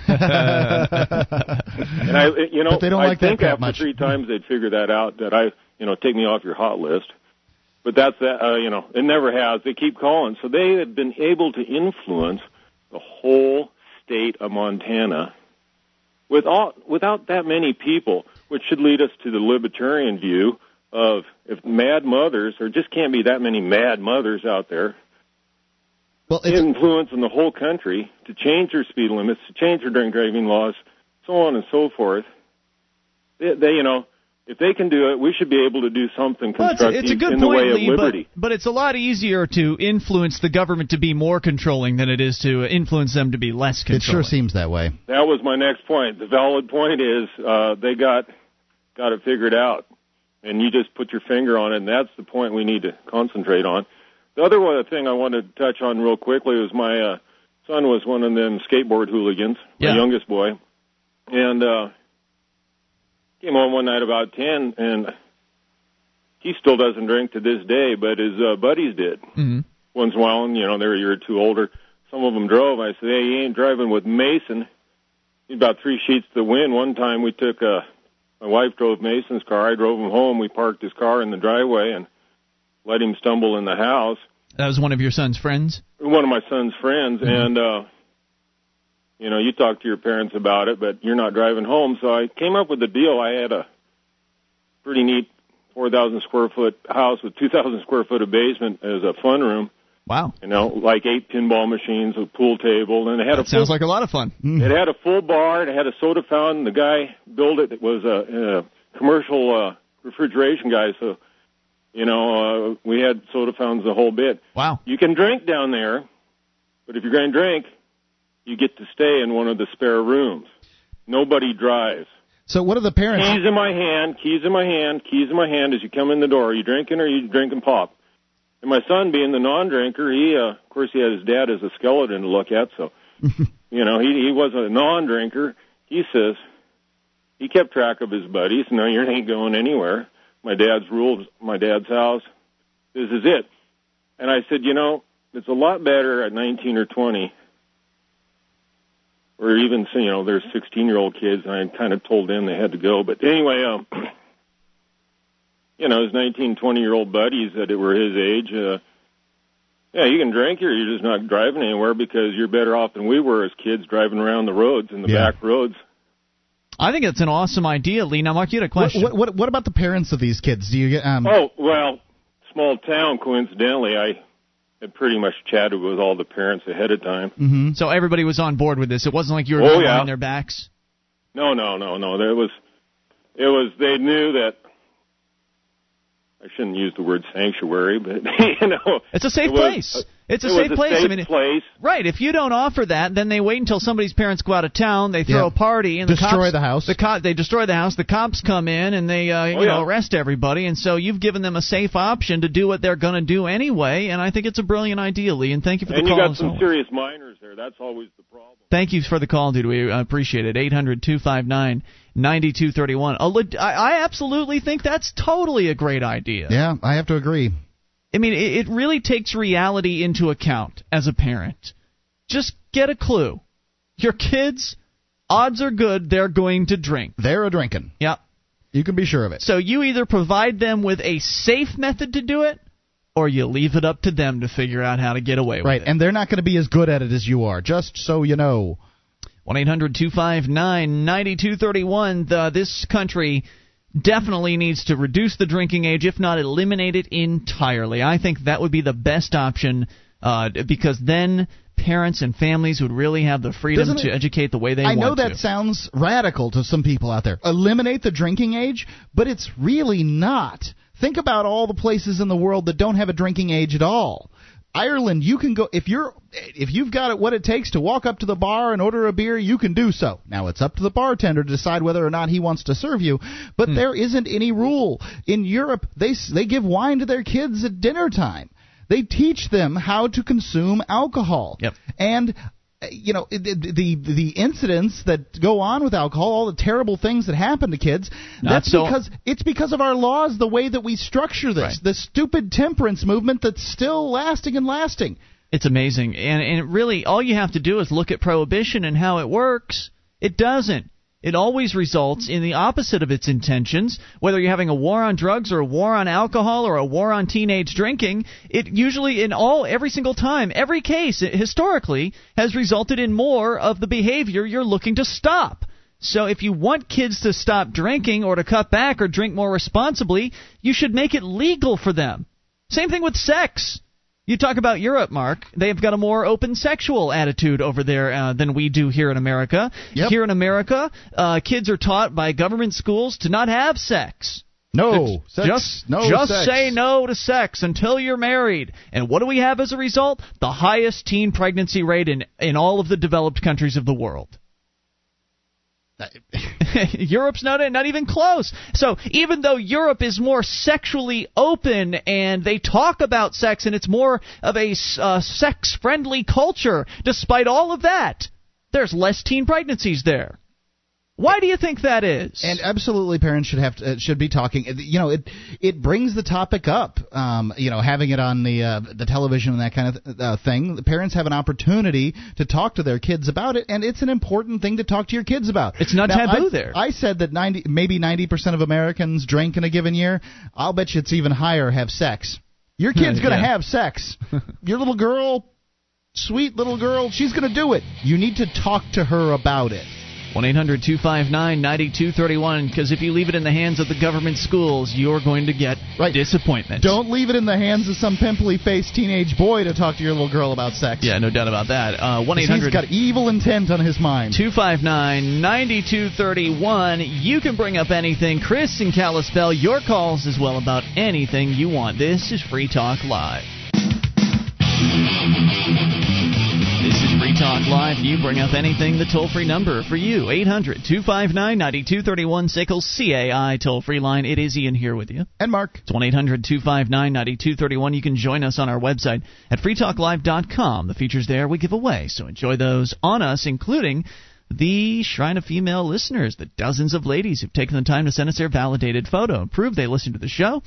Head over to shrine.freetalklive.com and see what it's all about. That's shrine.freetalklive.com. Chris dropped off the line, so we go uh, back here into the show prep, and we talk about uh, we were talking about schools earlier, so we'll continue discussing government schools and how they just keep getting more and more onerous in how they violate people's rights, specifically the students. Safford Middle School, this according to the Eastern Arizona Courier.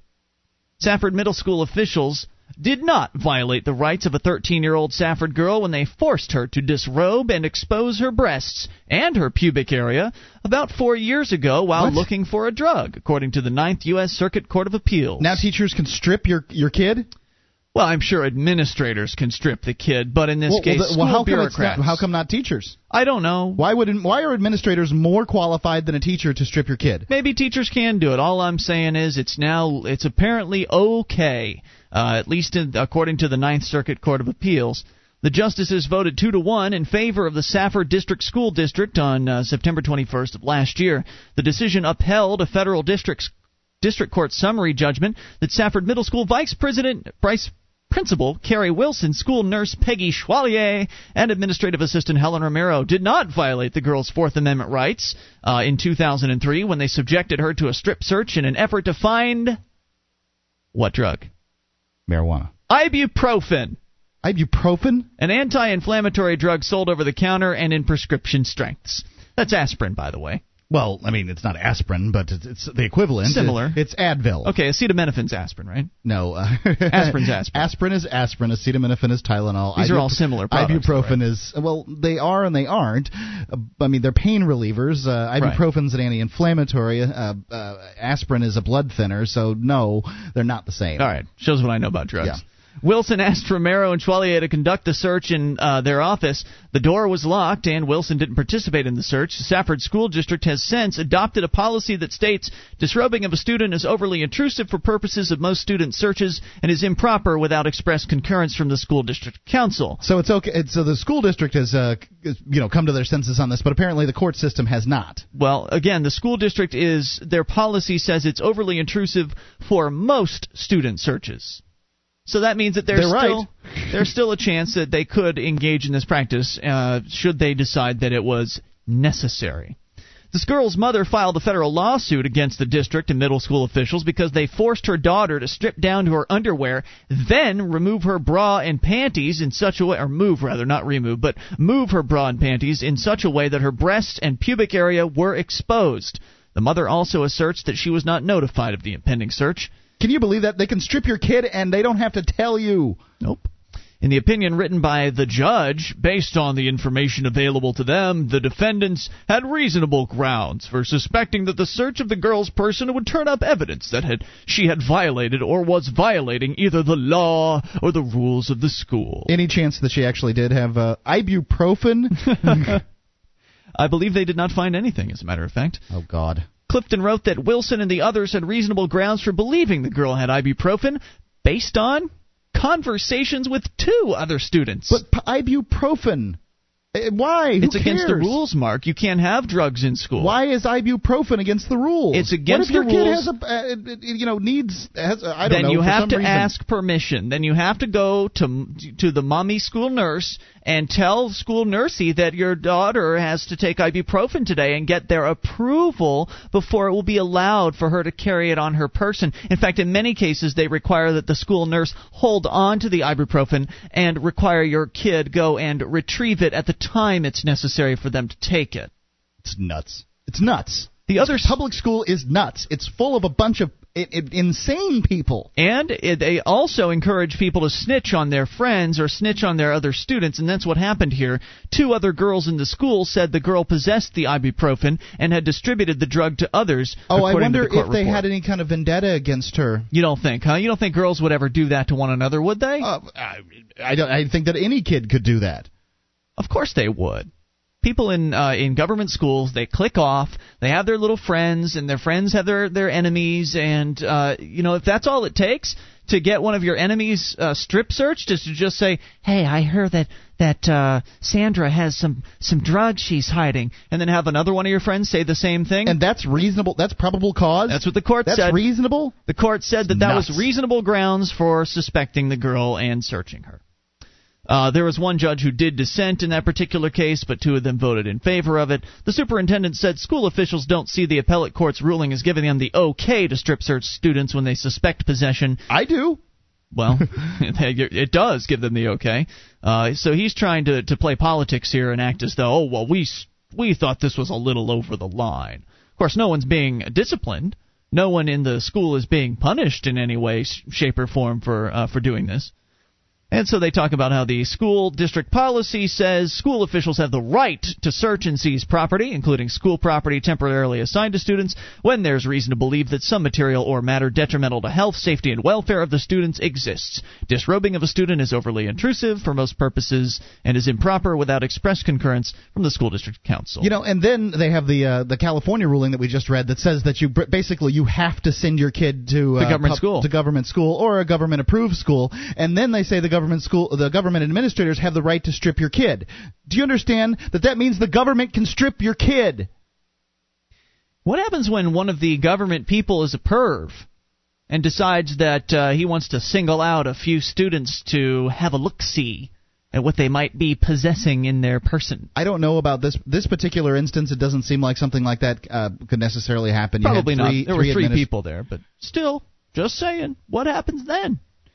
Anyway, so uh, they then they go for the rest of the, the school policy. But in addition to that story, I also have a letter the girl herself wrote to the newspaper. Hmm. So here's her story from her perspective. And this, by the way, happened back in 2003. The court decision came down last year, late last year. So she's now 17 when she when she was writing this. Okay. 13 when the violation happened, 17 when she wrote this. To the editor. I am the girl whose story you published as court rules strip search not violation of rights. Let me first of all say I'm not angry the article was published. I am, however, offended by the way the article makes it seem as though I were some kind of troublemaker. When I was in middle school, I was a very shy and awkward kid, but I almost always made the honor roll and never have been in detention. I'm not going to go into detail about what was said and done leading up to my traumatic experience because that would only complicate what I'm trying to accomplish with this letter. First, I can understand how the school would want to keep the students safe by keeping drugs out, but to me, just because two students say it doesn't mean it's true. That does not count as reasonable grounds for a strip search in my mind. Second, even if a school has a real, real reasonable grounds and thought it best to search the student's person, then it should at least call in the mother or the police to do it. I don't think the police are are necessarily a better option. I think Um, the police are a better option than school administrators. Sure.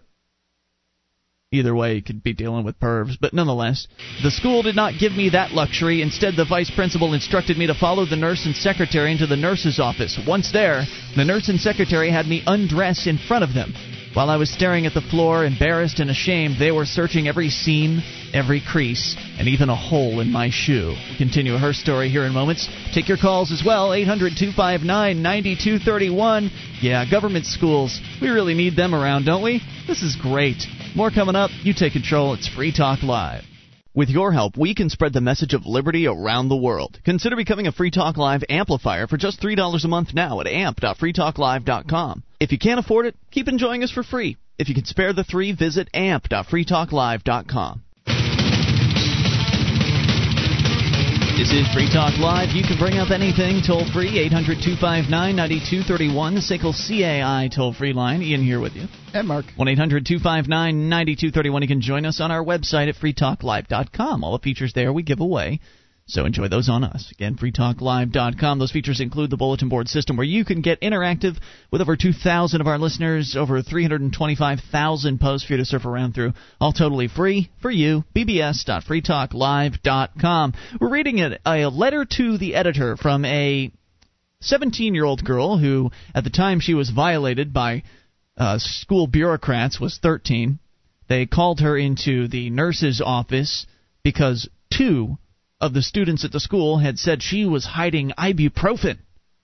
And so they called this little girl in and they forced her to strip down. And the Supreme Court backed him up.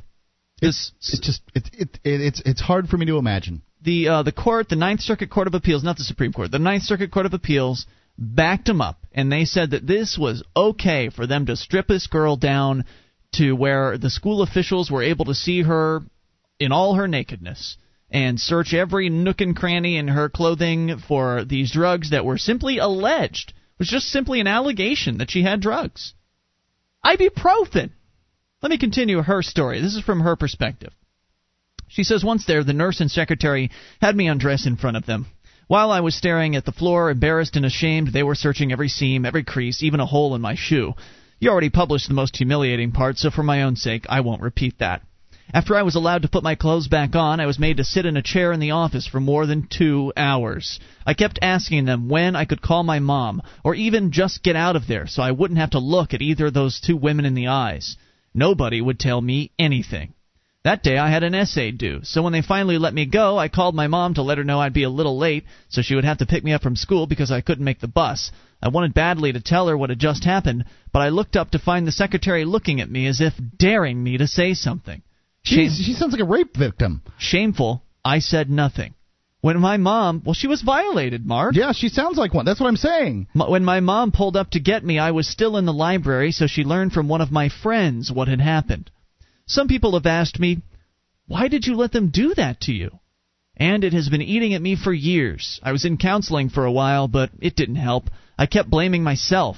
If only I had refused, what would have happened? I didn't know I could refuse. I thought they were allowed to do it. I was only 13 and I'd never been in trouble for Apparently anything. Apparently, they are allowed to do it. Well, and and that's it figures that a young person would think that they've been t- taught all their lives that these are the authorities and you must do as they say somebody wrote uh, wrote in here an email during the the break and said that they every year they got stripped uh, by the you know apparently the school nurse to do physicals. Wow, never happened to me in the school. I that think didn't they had to us either. take our shirts off uh, for to do scoliosis, but that was it. Yeah, I remember that they they would lift the shirt up on the on the backside in that case. Uh, anyway, she says, I thought they were allowed to do it, never been in trouble for anything before, and I thought that if I refused, they would think I did have drugs and I would be in even worse trouble. So let me just end by asking one question. How would you feel? How would you feel if you were one day called into the office of your school or workplace, put into a room with two people you see every weekday, and told to remove your clothes and show your body to them? Or even as a parent, how would you feel if you showed up one day to pick up your daughter or son who'd never been in any kind of trouble from school, and one of his friends told you that your child was instructed to expose himself or herself to the school officials because two other students claimed your child had brought ibuprofen to school? That's the craziest part of this. You know, in it's it, confidential informants are bad enough out there on the streets, but in high school, that's such a cesspool of uh, you know bickering and uh, pettiness that they would take one student's word over another student student. Uh, they get a couple of students together, and oh, that's good enough. Mm-hmm. She says these people may not have physically harmed me, but I feel violated and hurt just the same, and I don't believe they should have the right to walk around unaffected, knowing they got away with it. Uh, what if they had claimed that she had um, that this girl had uh, lewdly exposed herself to them in the bathroom, just based on their word? Is is that good enough to uh, charge her with a felony? Great questions, Mark. 1 800 259 9231. We go to your phone calls. You can bring up anything. Just, just so you know what's going on in the government schools these days. All of this strip searching your kids, according to the courts, it's a okay. Should ask yourself, why are your kids still in government school with all the things you've learned if you've been listening to this show and the other stories you might have heard outside of this show? Why? Are you just waiting for something awful to happen to your kids, hoping that it won't? Let's go to the phones. Talk to number 10 in North Carolina. You're on Free Talk Live. Hello, number 10. Good evening, gentlemen. I understand that Mark is hiding some ibuprofen under his shirt. Yes, I am. yes I am. hey, uh, real quick, while we're on the subject of government and uh, uh, younger people, there was a, uh, a law that you mentioned they were in the process of pushing through, and I know there's no way we can possibly know if it happened, but it uh, was uh, aiming to forbid 3D renders of uh, like Ooh. teenage and, and, and younger people. I I don't. I don't know if that was a law as much as it was they were just looking to redefine it. Maybe they would have to pass a law to do that. But uh, as I understood it, that was a federal thing, and they were definitely moving in that direction. And I, I'm, I'm with you. I, I've not heard an update on that situation, but it wouldn't okay, surprise I don't me if think we we'd ever there. find anything out, even if it did. But I figure you're better connected than I. Uh, other thing I wanted to check in with you, gentlemen, about. Uh, as you as we know, we've heard the uh, incident where uh, John McCain isn't technically eligible to become president because he's Panamanian. But um, I know there's a bit of argument back and forth as to there being no constitutional precedent to really say, you know, one way or another, since all of our presidents so far have been native, you know, American born. Right. Some say that because it was an American military installation, uh, that therefore he is qualified, and others say he is not. My point here, and, and I love your uh, ideas on this. Since he was born on an American military base, uh, first off, according to the Constitution, how long are we supposed to have a standing military? No Two more years. than two years. All right. And how many bases in foreign countries are we allowed during that time? Uh, well, the Constitution isn't specific on that, but uh, if, if you want my opinion, none. Presumably none. Okay. And what I was basically just trying to put down the line of, there's no way the founding fathers could have possibly intended that this particular set of circumstances to arise because there's no provision in the Constitution whatsoever for it to even be a possibility. But you, what you might find though is that the military probably re-ups its two-year thing, so it, it's supposed to undo itself after two years, but they probably keep reinitiating it for another two years. I think he makes a years. valid point there. There's no way the founding fathers ever imagined that we would have six, or excuse me, 700 military bases in foreign countries. Yes, but I doubt you'll persuade the Supreme Court of that. But the, the Supreme I'm Court afraid not. The. Constitution is just a god-bleep piece of paper after all. Yeah. But uh, thanks for your insight, gentlemen. I appreciate it. Great call, number ten. Thank you. Now, well, what about uh, a, a scenario where you have, uh, for instance, I went to a s- I went to a Christian school, as you know, with a uh, uh, young guy named Steve who was in my class, and he was the uh, child of two missionaries, and I believe he was born somewhere in Africa. Okay. I, I believe it began with a Z. Zimbabwe. Uh, well, there's several. Zambia. right, one of those. Okay. Well, you, you've narrowed the, you've narrowed the scope now, Ian. Good job. Um, I don't know, and and I couldn't tell you for sure. All right. Anyway, now he's a he's a the, the terminology is natural born citizen. Now he's naturally born a citizen of the United States. He is born a citizen. He wasn't born on American turf, and he wasn't born um, in a military base, which some people could say, well, that is in fact a piece of American soil. You know, so I don't know. Uh, they told him in school, you're not allowed to be president, but. I'm not sure that that's even the case in that scenario. The thing is, the founding fathers weren't very specific um, when it came to this, uh, you know, particular arena. And uh, you know, if if our presidents hadn't become haven't become such tyrants, such czars in their own uh, in their own time, able to do whatever, wield all kinds of unconstitutional power, it wouldn't really matter. You know, if you're talking about a president uh, on on the scale of Zachary Taylor, who cares? But now they're kings. Yeah, I don't know, man. I, I I'd love to see him get disqualified as a result of that. Wouldn't that be wonderful? I don't know what the process Well, is. why there. would you want to see him disqualified, Ian? McCain? Yeah. So Ron Paul would be the nominee. Oh, I see. Wouldn't you like that? Yes. Okay. I would, but but you see, I was, uh, I was I was thinking that I had you cornered there, that you were perhaps preferring the uh, the Democrat candidate for some reason. Are you kidding me? No way I'd vote for any of those cats. Ron Paul is the Libertarian candidate, and that's it. 800 259 9231. You bring up anything, even in these remaining moments, just enough time for your call. John in New York, also someone on the amp line. We'll talk to you about whatever you want. Take control of the airwaves. 800 259 9231 is the SACL CAI toll free line. This is your show. It is Free Talk Live.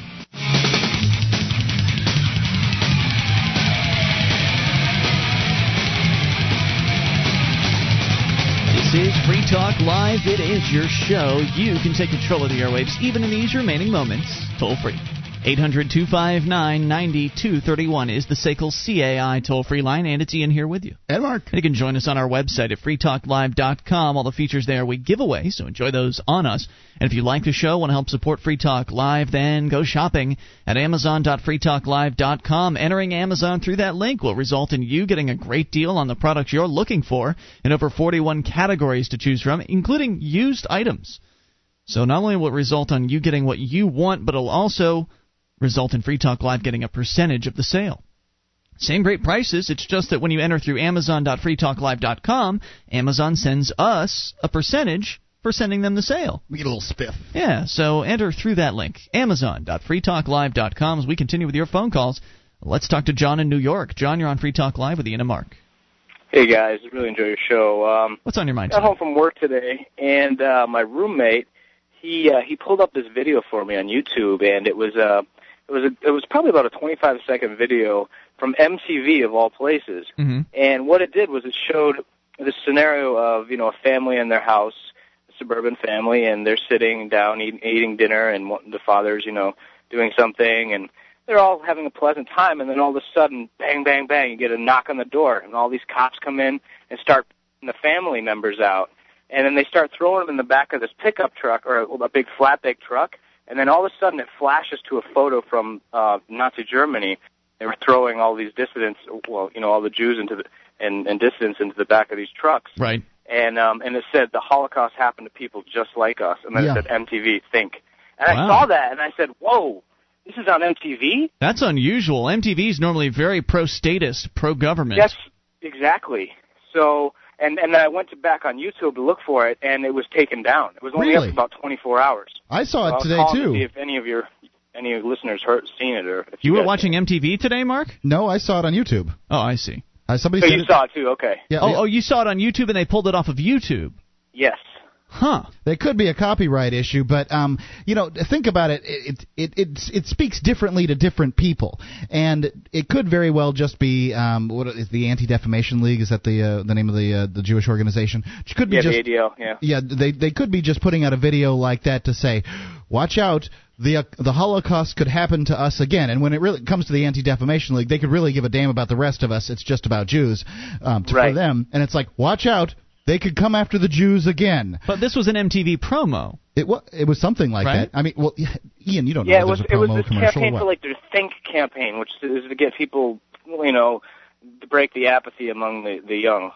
Right, because he said the the logo, the MTV logo, was it was included. it was there, but but Yep. you know, how are, Ian? How do you and I know how the interworkings of MTV go? You don't think the in any It, defamation? it was just interesting paradox to see MTV putting that out, and and Yeah. I'm saying, is it is it this obvious now, or and if it is, what does that mean? What what's what's the reaction to that action? Because you know you know Newton's second law. Uh, no, I don't. I don't remember. no, every that. action has an equal and opposite reaction. Ah, yeah, yeah. So okay. yeah, we were. I saw that and I said, huh. How, how are people going to respond to this, and, and what do uh, people in this the patriot quote unquote patriot movement think of this? Yeah, it's Well- an excellent But, question. I wonder how the you know the MTV viewers responded. I mean, how Yeah. what percentage of the viewers saw that and said, "Oh, come on, that can't happen here. This is America." You know, that's Right. that's what people think. They they think that there's no way that it could happen here. That our country is good and just and fair, and our bureaucrats would never hurt anyone. And I'm, I don't think that I don't think you're going to see anything, uh, you know, something like the Holocaust happen here to to Jews. No, But it'll my be drug dealers and immigrants It- and it- terrorists. Right, likely to be, uh, you know, uh, people of uh, Arab descent, Dissenters, um, sure. likely to be uh, illegal immigrants.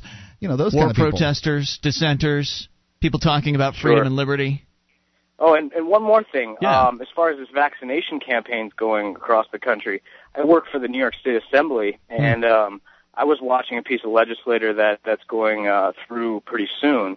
And uh, we received a, a lot of letters for one of our representatives in, in a district in New York City uh, regarding vaccines and and regarding all the facts we already know about them. You know, autism and and how it's how they're forcing them and using color of law. And so I forced that one on through to the, the representative's desk because most of them, you know, they just get blanket responses and the interns write responses. And it, so knowing I had to see what it looked like on the inside, and now seeing that this legislator le- piece of legislation is coming through, and people are really reacting. So there is there is an outcry going on. So you said you work for the state assembly. Yes, What is that? That is where uh, um, all the districts in New York you have different representatives.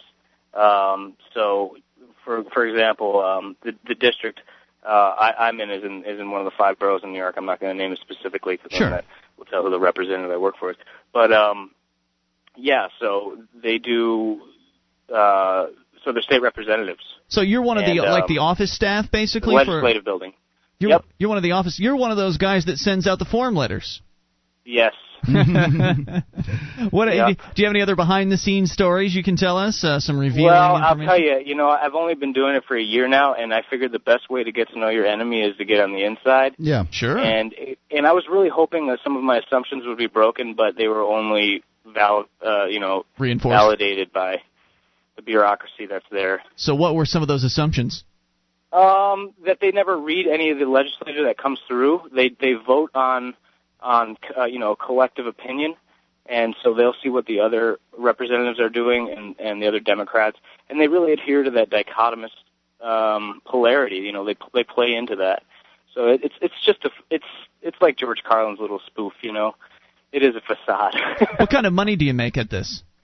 Oh, I, not much right now. I, I just came from an intern to just out of college to to work in there. So Had, had you always found an interest in this?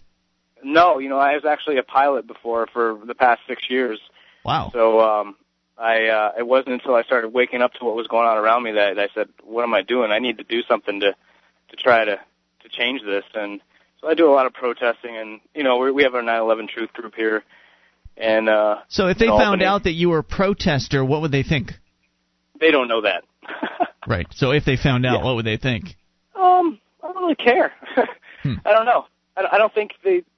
I don't think. I, I think we're not supposed to have a public opinion, but you know, it's it's. It's so unfair and weird, um, and, you know that that they would expect a, a person who works there not to have an opinion.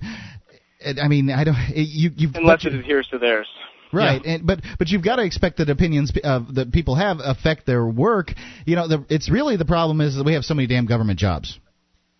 So uh, so this was more of an experimental kind of a job. Are you planning on Oh continuing yeah, with it? yeah. This is this is just because I never finished college and I decided to finish and and I had this opportunity and I said, you know what, why not? So I I I, I stuck with it, but I'm going to finish it out this year and then probably move on, probably go back into flying or start bunkering down actually.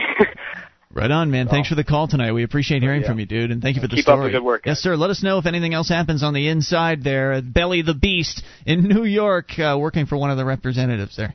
800-259-9231. We go to Mac in Georgia. Mac, another man on the inside of the system. Hello there. How's it going, guys? Hey, you're on the amp line. What's on your mind tonight? Um, was following the Ron Paul. Actually, I'm following all the nominations for the um, presidency, and especially the Republicans. Um, trying to remember what I was about to say. Oh, they were saying that it was over, and I'm like, wait a minute, Ron Paul says he's still running. I'm like, huh? Oh yeah, all over the media they're saying that McCain has uh, has clinched the nomination. Yeah, it's a foregone conclusion. They don't even mention his name. Right. Yeah, they count they count Ron Paul off like he's dead. I'm like, Well- okay, I gotta I gotta ask. I don't know a lot here? about the process, Mac, but from what I understand, there is this delegate thing that they have to get a bunch of delegates, and so McCain is going to have a whole bunch of delegates come the convention. Ron Paul's been getting delegates uh, sneakily too. But he's still in the. yeah. I mean, he's still in the running, and if something drastic happens to John McCain, then uh, I guess theoretically Romney could come back in because he only suspended his campaign. But but Ron Paul, as far as I'm concerned, is still a contender. He's still got money in the bank, and I uh, I don't know what their strategy is. I don't know what their plan is, but you can better believe we're paying close attention. Yeah, I'm not. I don't know about you, but I'm not too open to a hundred years in the Iraq. yeah. No doubt about that. It's an awful idea. Of course, McCain doesn't have a chance of winning uh, should he get the nomination, uh, but that, you know, nonetheless. Hey, Either one more thing. Yeah. Hey, thanks for mentioning me on the um podcast. Now, well, I'm gonna be a um a guest speaker. Wait a minute, what? I mentioned you on the podcast? Yeah. I'm confused. Yeah, I was looking for the on the something for the podcast last night. See, military Mac Oh, right on the description. yes, I mentioned you in the uh, in the description. Military Mac, exactly. Hey, dude, thanks for the call tonight. We right, I'll always it appreciate it. 800-259-9231. It has been Ian here with you. And Mark. We will return tomorrow night. You can join us then. You can join us online in the meantime at freetalklive.com.